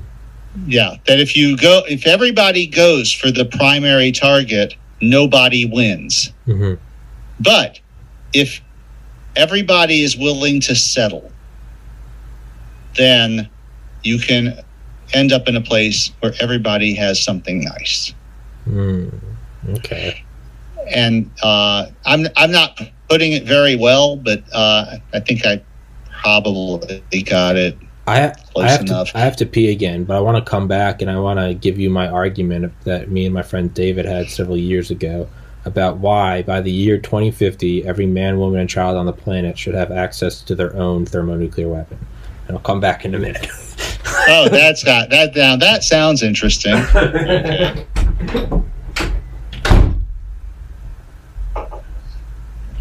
Uh, I'm going to do the same thing. I'll be right back.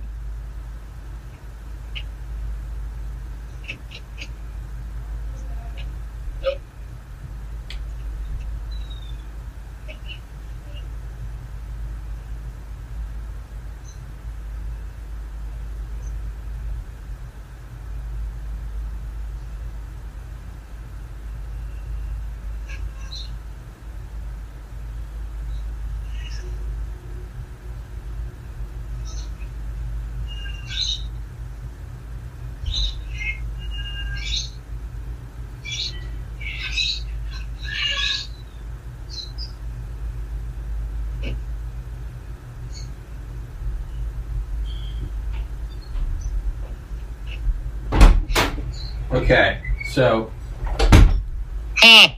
we were. What? I beat you. Did you leave? Yeah, I had to take a pee break too.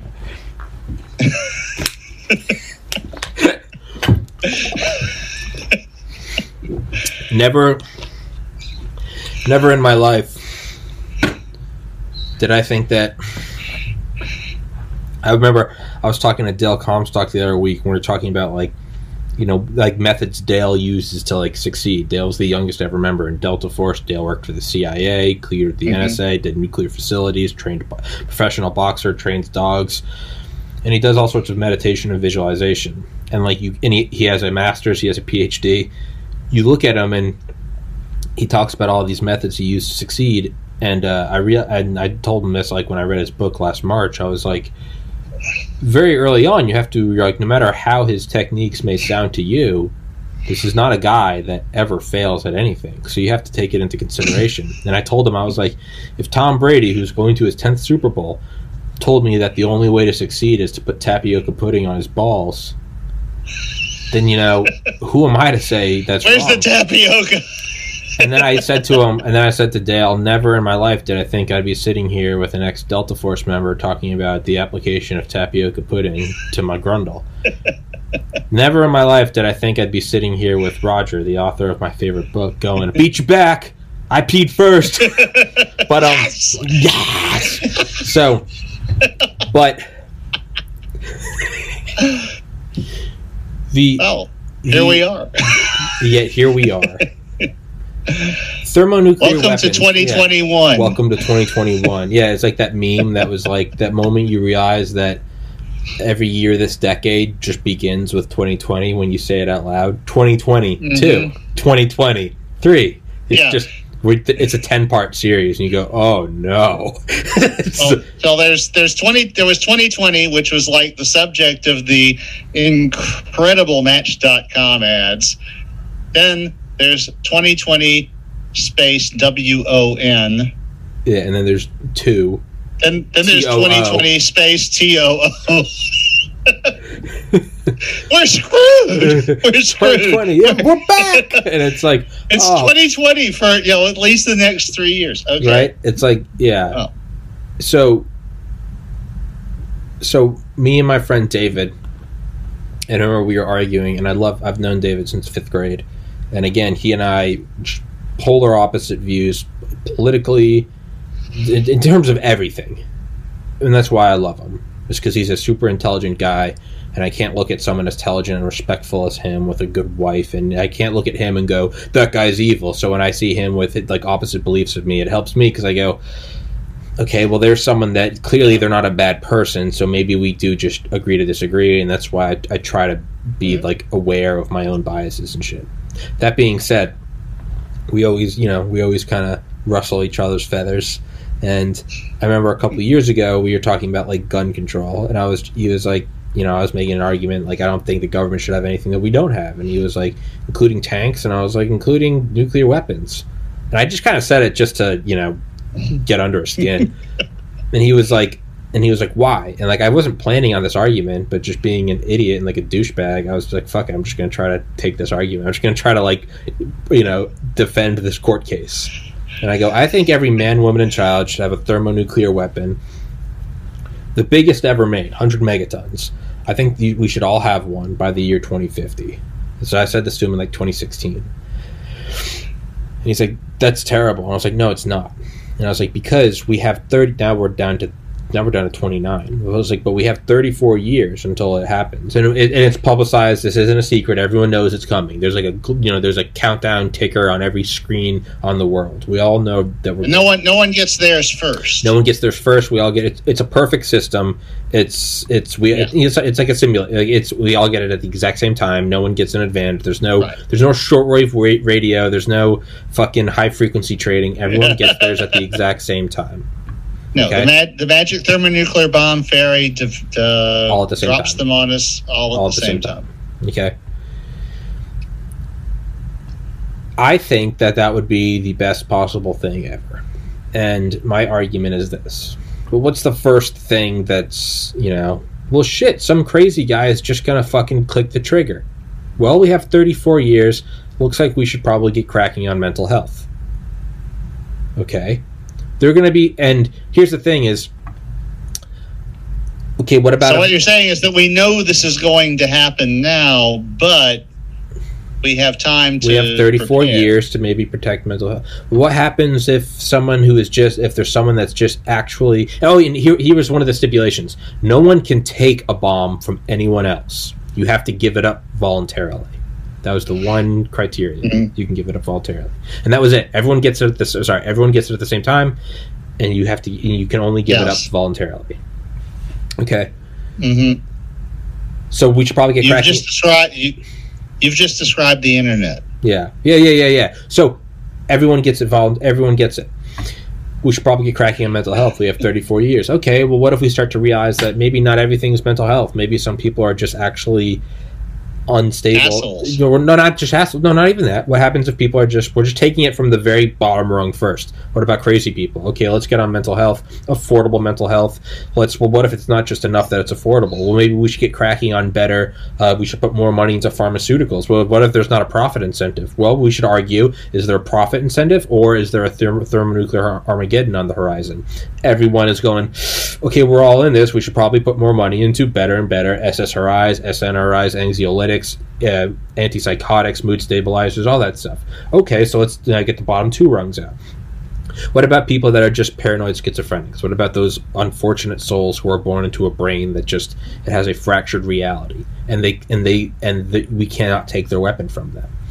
Well, it looks like that we should probably have to build up support systems enough to where this person can be talked to to where they would give it up voluntarily. That would take so much money per person. Well, it's that or thermonuclear war. So it looks like we're going to have to divert some funding to finding these big centers where you can go with your family and you talk to this person, and it's like, so this is what it is, and this is how you were born. Instead of just throwing them in a straitjacket, we're going to have to go, hey, and you know, this is what it, and maybe it takes a lot. Maybe we got to use different medications and shit.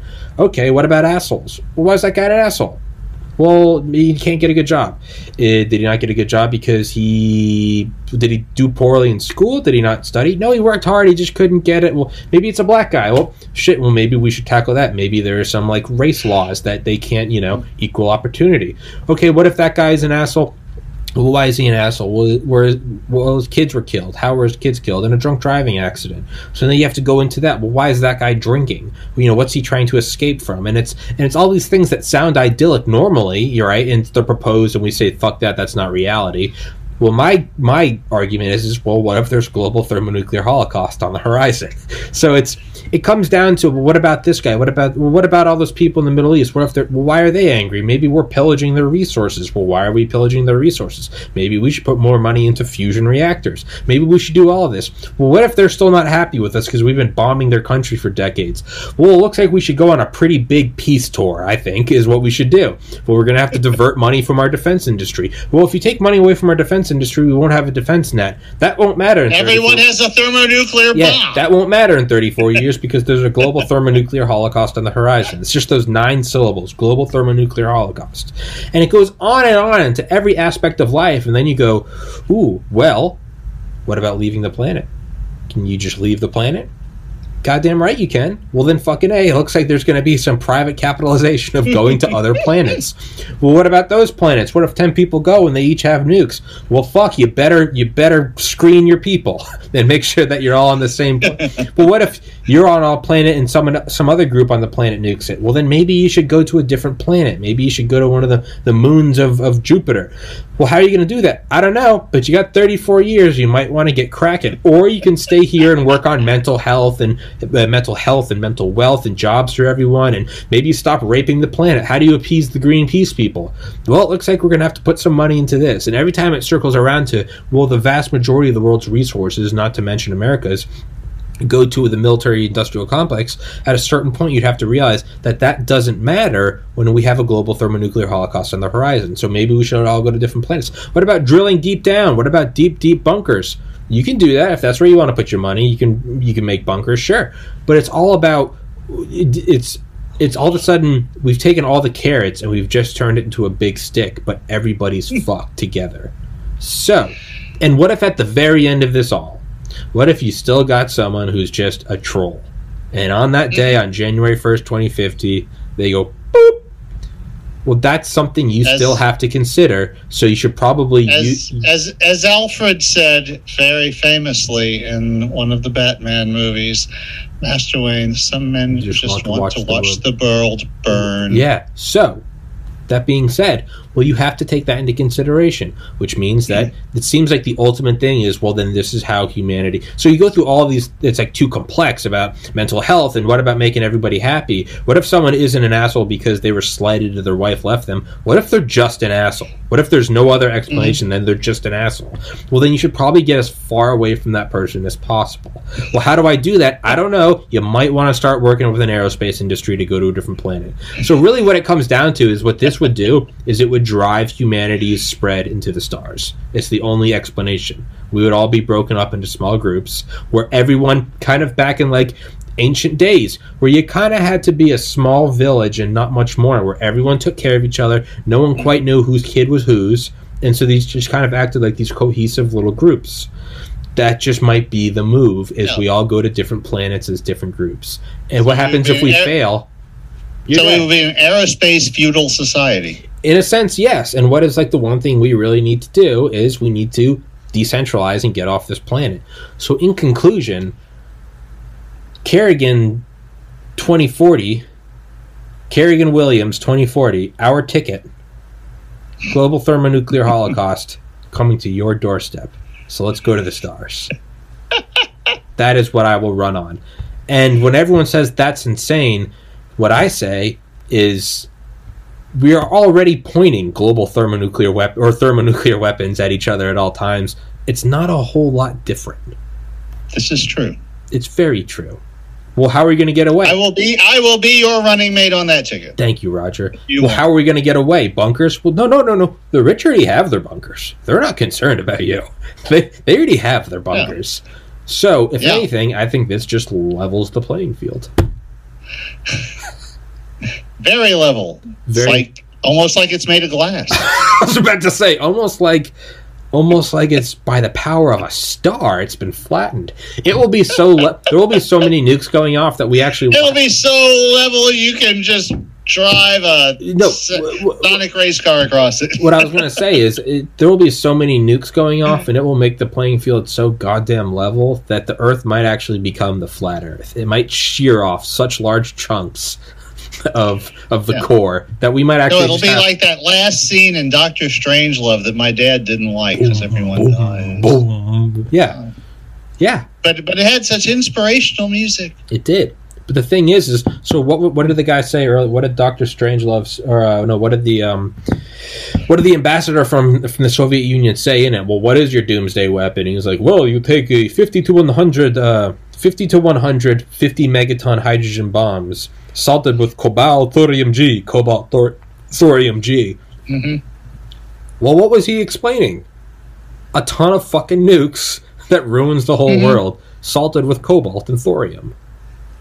Yeah, to make sure that the fallout kills everyone. And at the very least, maybe we get to 2050 and then just no one delivers on the nukes. And then what? Oh no, we've made the world better for nothing, Oh darn! right? It's like the arguments like against climate change. They're like, what if we realize climate change is is fake and it was all a ruse? And it's like, oh no, so you're saying we got independent of oil for nothing? Oh, rats! We really got had, boys.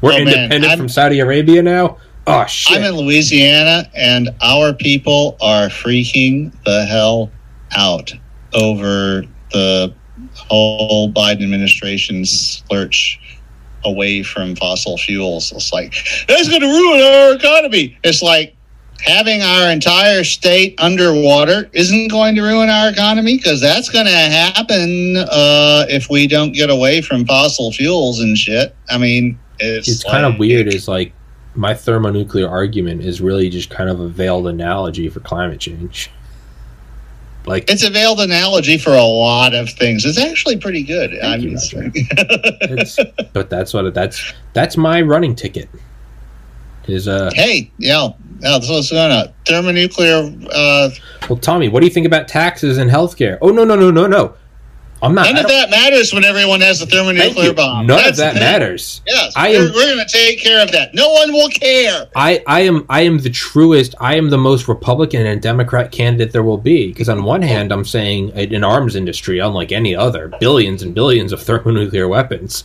right? At the height of the Cold War there's seventy thousand. And on the other and on the other hand I'm saying we're going to be putting a lot of money into mental health care and into maternity leave because everyone's got to be happy. And when they say how will you do that? You don't have a comprehensive plan I'll jump right back to the Republican side and I'll say it's called the invisible hand of the market but instead of the market I'll call it the invisible hand of the Holocaust because it will be the incoming global thermonuclear Holocaust so I will act, I will simultaneously I will break the system Funny how people are motivated. I will be the su- motivated. I will be the quantum superposition of presidential candidates. I will be in two places at once. I will be the Democratic Republican and the Republican Democrat. No one will know what to do because I will, at one hand, champion the free market hand of global thermonuclear holocaust, and on the other hand, dismantle the military industrial complex, provide health care for all, and on the other hand, on a third hand, because there's going to be so much radioactivity in this world, is that there's going to be humanity spread amongst the stars. So No. I am at I am simultaneously tackling every goddamn problem in the world. And now my running mate's dying. I'm I just swallowed the wrong way. God damn it. Damn. Yeah, I hate it when that happens. Okay. So you good? Yeah. Yeah. Okay. So um More or less. so that is my running ticket is um well, I'm just going to chop off these last 10 minutes, and that's going to be the ad I play during the campaign. Yeah. Oh, my my dad noticed too that you uh, didn't edit out the part of the last podcast. I know. When I said to fix your mic, I realized that a day later. I, I like woke up and I, my head popped off my pillow. I was like, I forgot to edit that out. Yeah. But at that point, It's, the things had Hey, things had been it's set done in motion. now. Yeah. Things had been set in motion that I could. By the time that Yeah. podcast is edited and uploaded, things have been set in motion. It's like glacial pace. It's like it, we can't turn around now. There's no Yeah. going back to the house. Like we're going to the. That's what I figured. Yeah. I mean, it's like that's that's what I told him. It's like, yeah, all Yeah. right. Hey, I'm still be watching this too, so it's like, you uh, know, you know, Roger. hey, Dad. Oh, hi, Roger's dad. Vote Carrigan Williams. You know Yes. what? And then people may ask, well, how can we possibly tackle all these problems? We need some sort of hyper intelligent, godlike AI. And I'd be like, actually, my running mate Roger actually put a theory forward a couple decades ago called the Mopia Initiative. Yes. Oh, and uh, you, you you might not want to go too far down that road until you hear Revelation passage because there will be some stuff in there about uh, hyper intelligent AI. Well, regardless, I have already made my position, so I'm going to stand on it until I'm riding this wave until the end of time. Mm. You know? So anyway, we got uh, Revelation passage is a set of five episodes that I had intended would be Oh shit, were we supposed to start today? yeah. All right, I'm still down. How long is the reading? Well, uh, each of them is about five thousand words, so they're they're not as long as the passages stories if you take them one at a time. Okay. Uh, and, and we can always uh, say uh, this is one of those things where you riff off one another. It's like, well, I'll tell you what what we got on deck, and you can decide what you want to do because this is your joint. Uh, so, Revelation passage is a set of five stories, uh, each of them about five thousand words. So they total about twenty five thousand words. Uh, for reference, the last four that I read for you were each around 10,000 words. Okay. And uh, might have to might have to postpone this reading until till next week. Is that all right? okay. Hey, yeah, whatever you want. Like I said, it's your joint. No, I. Uh, I if, so I, I, def- I definitely would have been down to do it. I have three podcasts tomorrow, which I've only done once before, and I just have to be ready for that. And um, so, so- all right. So let me just give you the sales. Okay. pitch. All right. We won't read it. Okay. We'll just let you know. Okay. Uh, so originally, I, I wrote, uh, unlike the others, each I wrote them one at a time, at, at intervals. You know, as I got the inspiration. I wrote Revelation passage all at once, but I wrote it as five episodes um, that would be released. You know, once or one or two a week mhm. and they start at the uh, end of the first passages in the void thing where bringer tom we don't we didn't know he was tom at that point but wakes up as a human in a human body with an alien robot at the foot of his well revelation passage is about those robots and what happens next after that fuck yeah. so, uh, but it's in the form of five segments. They're each about 5,000 words. So each of them is about half as long as the passages stories that I've read you in the past. But they but they were intended to be released separately. You know, each of them has a little cliffhanger leading to the next. Um, and uh, within those segments, though, uh, there are parts one through seven. And for reasons that become clear only in the late going, it starts with part two. Okay. Okay. I'm, I'm, you, I, Roger. I'm.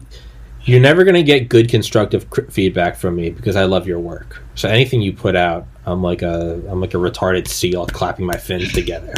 it's, but I'm definitely But if we it. don't have time for it, we don't have time for it. That's fine. Yeah. No, I, I, I definitely, I definitely can't tonight. We've already been cruising for two hours. Um, but Has it been? Oh shit. yeah, that's what, that's why I was saying. Because yeah, if we were like thirty minutes in, I'd be like, yeah, sure, fuck it. Like, no, I'm not. It's just, I gotta get, I gotta get to bed somewhat early tonight. Yeah. Um, well, we got game stopped. fuck you. we got game. We got game. We well, we went to GameStop and then we argued my our, our presidential ticket, and uh, so we got a Yeah. little we got a little busy. We can only tackle every so many things in one night. But how about we start? How about we start? Uh, how about we do next Saturday at the same time, five p.m. Okay. Let's start. Let's just we can start reading. That's worked well for me Fuck this yeah. week. Let me write that down right now, just so. And we do. And we, we start with the reading. Yeah, yeah. We'll just start right off the gate with the reading. Or right, right out of the gate, right off the gate. The fuck does that Yeah. mean? Right out of the gate. Yeah, we'll get. We'll avoid. Unless something cataclysmic happens with GameStop, in which case, which we- might very well happen. Which- so it's, it's not an uncertainty, but yeah. So, well, yeah, we regardless, might if something happens, uh, provisionally, yeah, we'll say, yeah. If something crazy happens, like I'll probably like text you to have you on like that day if something happens. So let's still save next at or this one week from today. Let's save that for a reading. And if something insane happens between now and then, I'll hit you up and we'll do an impromptu uh, analysis of what's going on. All right. Yeah, we haven't ever done that before. Yeah, so this could be fun. So Hey, yeah. you know what? So this is the fuck you I got mine where we're watching GameStop die. I'm like I am the I am the Rothschilds funding both sides of the both sides of the war, right? I'm the military industrial complex. You guys fight. Roger and I will make content. it's a win-win. And yeah, and the and the uh, Wall Street bets guys will uh, destroy the stock market while making themselves rich off of it. do you want to do you want to take do you want to make predictions right now real quick in like 3 minutes? Do you want to make predictions about what's coming in the So today is Saturday, January 30th, 2021 at 7:17 p.m. Eastern Time. The market opens Monday. I'll say that in all of my knowledge, which is nothing, I'll say it will be a big nothing burger. It'll be a way that somehow the rich guys get out of it on some technicality because they own everything, and everyone will be angry, and the system won't actually work for the little guy. But there's a percent chance that it does turn into some sort of stock revolution. I don't know. I don't think it's going to move a lot in the next few days. I I, I think that the the market's self protective mechanisms are going to keep it from moving too much either way for a little bit until they can't anymore. Uh, right now, there's a lot of really paranoid attention being paid, particularly to GameStop, but even to all the other stocks that the Wall Street bets guys have uh, also sort of like alerted on, and it's, you know, so there's a a lot of stuff that's probably going to happen next week Okay. uh, as far as how this whole dynamic works out, and I honestly have no idea because it's like the the little guys in you know the, this is a classic thing where David walked up and kicked Goliath in the nuts. but at the same time, in order to do that, David had to walk uh, walk over the bodies of a lot of uh, other little people to get to Goliath's nuts, and uh, so they're not good guys either. And uh, how the market reacts is going to be really interesting because you've got like Alexandria Ocasio Cortez and Ted Cruz, like both saying we need to look into this. That's when something's up. When myself, a Trump supporter and a conservative, sees AOC, and I go, "She's making a lot of sense. Something's up." Yeah, and, and and and then of course, you know, we, we can't ignore the uh, the most beautiful. Uh, oh my God! Yeah, the, the the response in the universe is like as far as sick burns. Uh, well, normally I would be happy to work with uh, any Republican on anything of interest to us. But since you tried to have me murdered, uh, I'll pass this time. we get what we fucking deserve. We- you know what? You know what I think would solve that though? Is Thermonuclear a weapons. countdown date to thermonuclear weapons. That's why you're my running partner because you can finish because you can Yeah, finish my sentences. Yes. That's why he's my running partner. And um, you know what? I don't think we'd be too concerned with insurrection or or uh, or elections or GameStop if we all knew that there was a bigger fish on the horizon that needed to be fried. Global or would be fried. or would be fried. Do, Would be fried. Will we be the fryer or the fryee? Well, both. Both potentially. You have a personal thermonuclear weapon. Who's at the middle of it? hmm So That's kind of like what the people who teach uh, magic, uh, you, you know, divination, you know, Mhm. the, the magic thing is they say it's like if you set up a negative thought form, mhm. you know, if you if you set up something metaphysical that you want to attack someone, if the as soon as you create something negative, who's closest to it? Mm. yeah, I like that. Right. So it's a warning that it's like, yes, you can do these things if you want, and there are protective mechanisms that they then teach. But the warning is that always, if you create a negative energy, It's- then- yeah. you are the center of that negative energy. It is in you first. Yeah. And so the first thing, you know, you know, you know, the first thing you got to do before you create that negative energy is do something to make sure it doesn't destroy you. Yeah, that's uh it's kind of like the Buddhist quote like if you hold on to anger intending to hurt someone else, it's like holding on to a hot coal with the intention of throwing it at someone. Whether or not you hit them and burn them, like you're burned first. Yes. That, that is actually exactly the same thing. And Yeah. in fact, it's, it probably comes from the same source. Yeah. The, uh, the idea, the idea that yes, you, you create a destructive thing and, you know, you're the thing closest to it when you create it. I still stand by my argument. I don't think anything would usher in a, a harmonious, equal, fair society and or interplanetary and then interstellar travel faster than a global thermonuclear holocaust on the horizon. Nothing else matters. I would I would feel better about it if so many of my fellow citizens weren't obviously insane. That it, it well, that's no, you know, but that but that's that's not a bug. That's a feature of this idea. Is like, oh, so the whole thing's fucked. We should probably start dumping money in SpaceX or Blue Origin. We should probably get the fuck out of here. That's not. That's very much not an accident. That's part of it. Is insanity. oh, do you hear that? I do. Let's use that. That's as, our let's use that. that's as our parent. let's let's use that as our cue, Roger. Let's wrap this bitch up. Um, 5 p.m. Eastern time next week. All right. All right, fuck yeah, we'll start reading. And if something happens between now and then, I'll hit you up. Roger Williams, author of my favorite book, Metamorphosis of Prime Intellect. Read it, you ungrateful bastards. It's should be on Audible at some point. Again, who knows? Who knows how much money it may We're may not. working on it. You know what? All I'm saying is, is we got it. 29 years before global thermonuclear holocaust. Maybe just get it out. So I had 28 years to get it on Audible, right? Fuck you, Roger. Fuck you. All right. Let's wrap this bitch up. Roger, I'll see you next week, my friend. Thank you. Bye bye.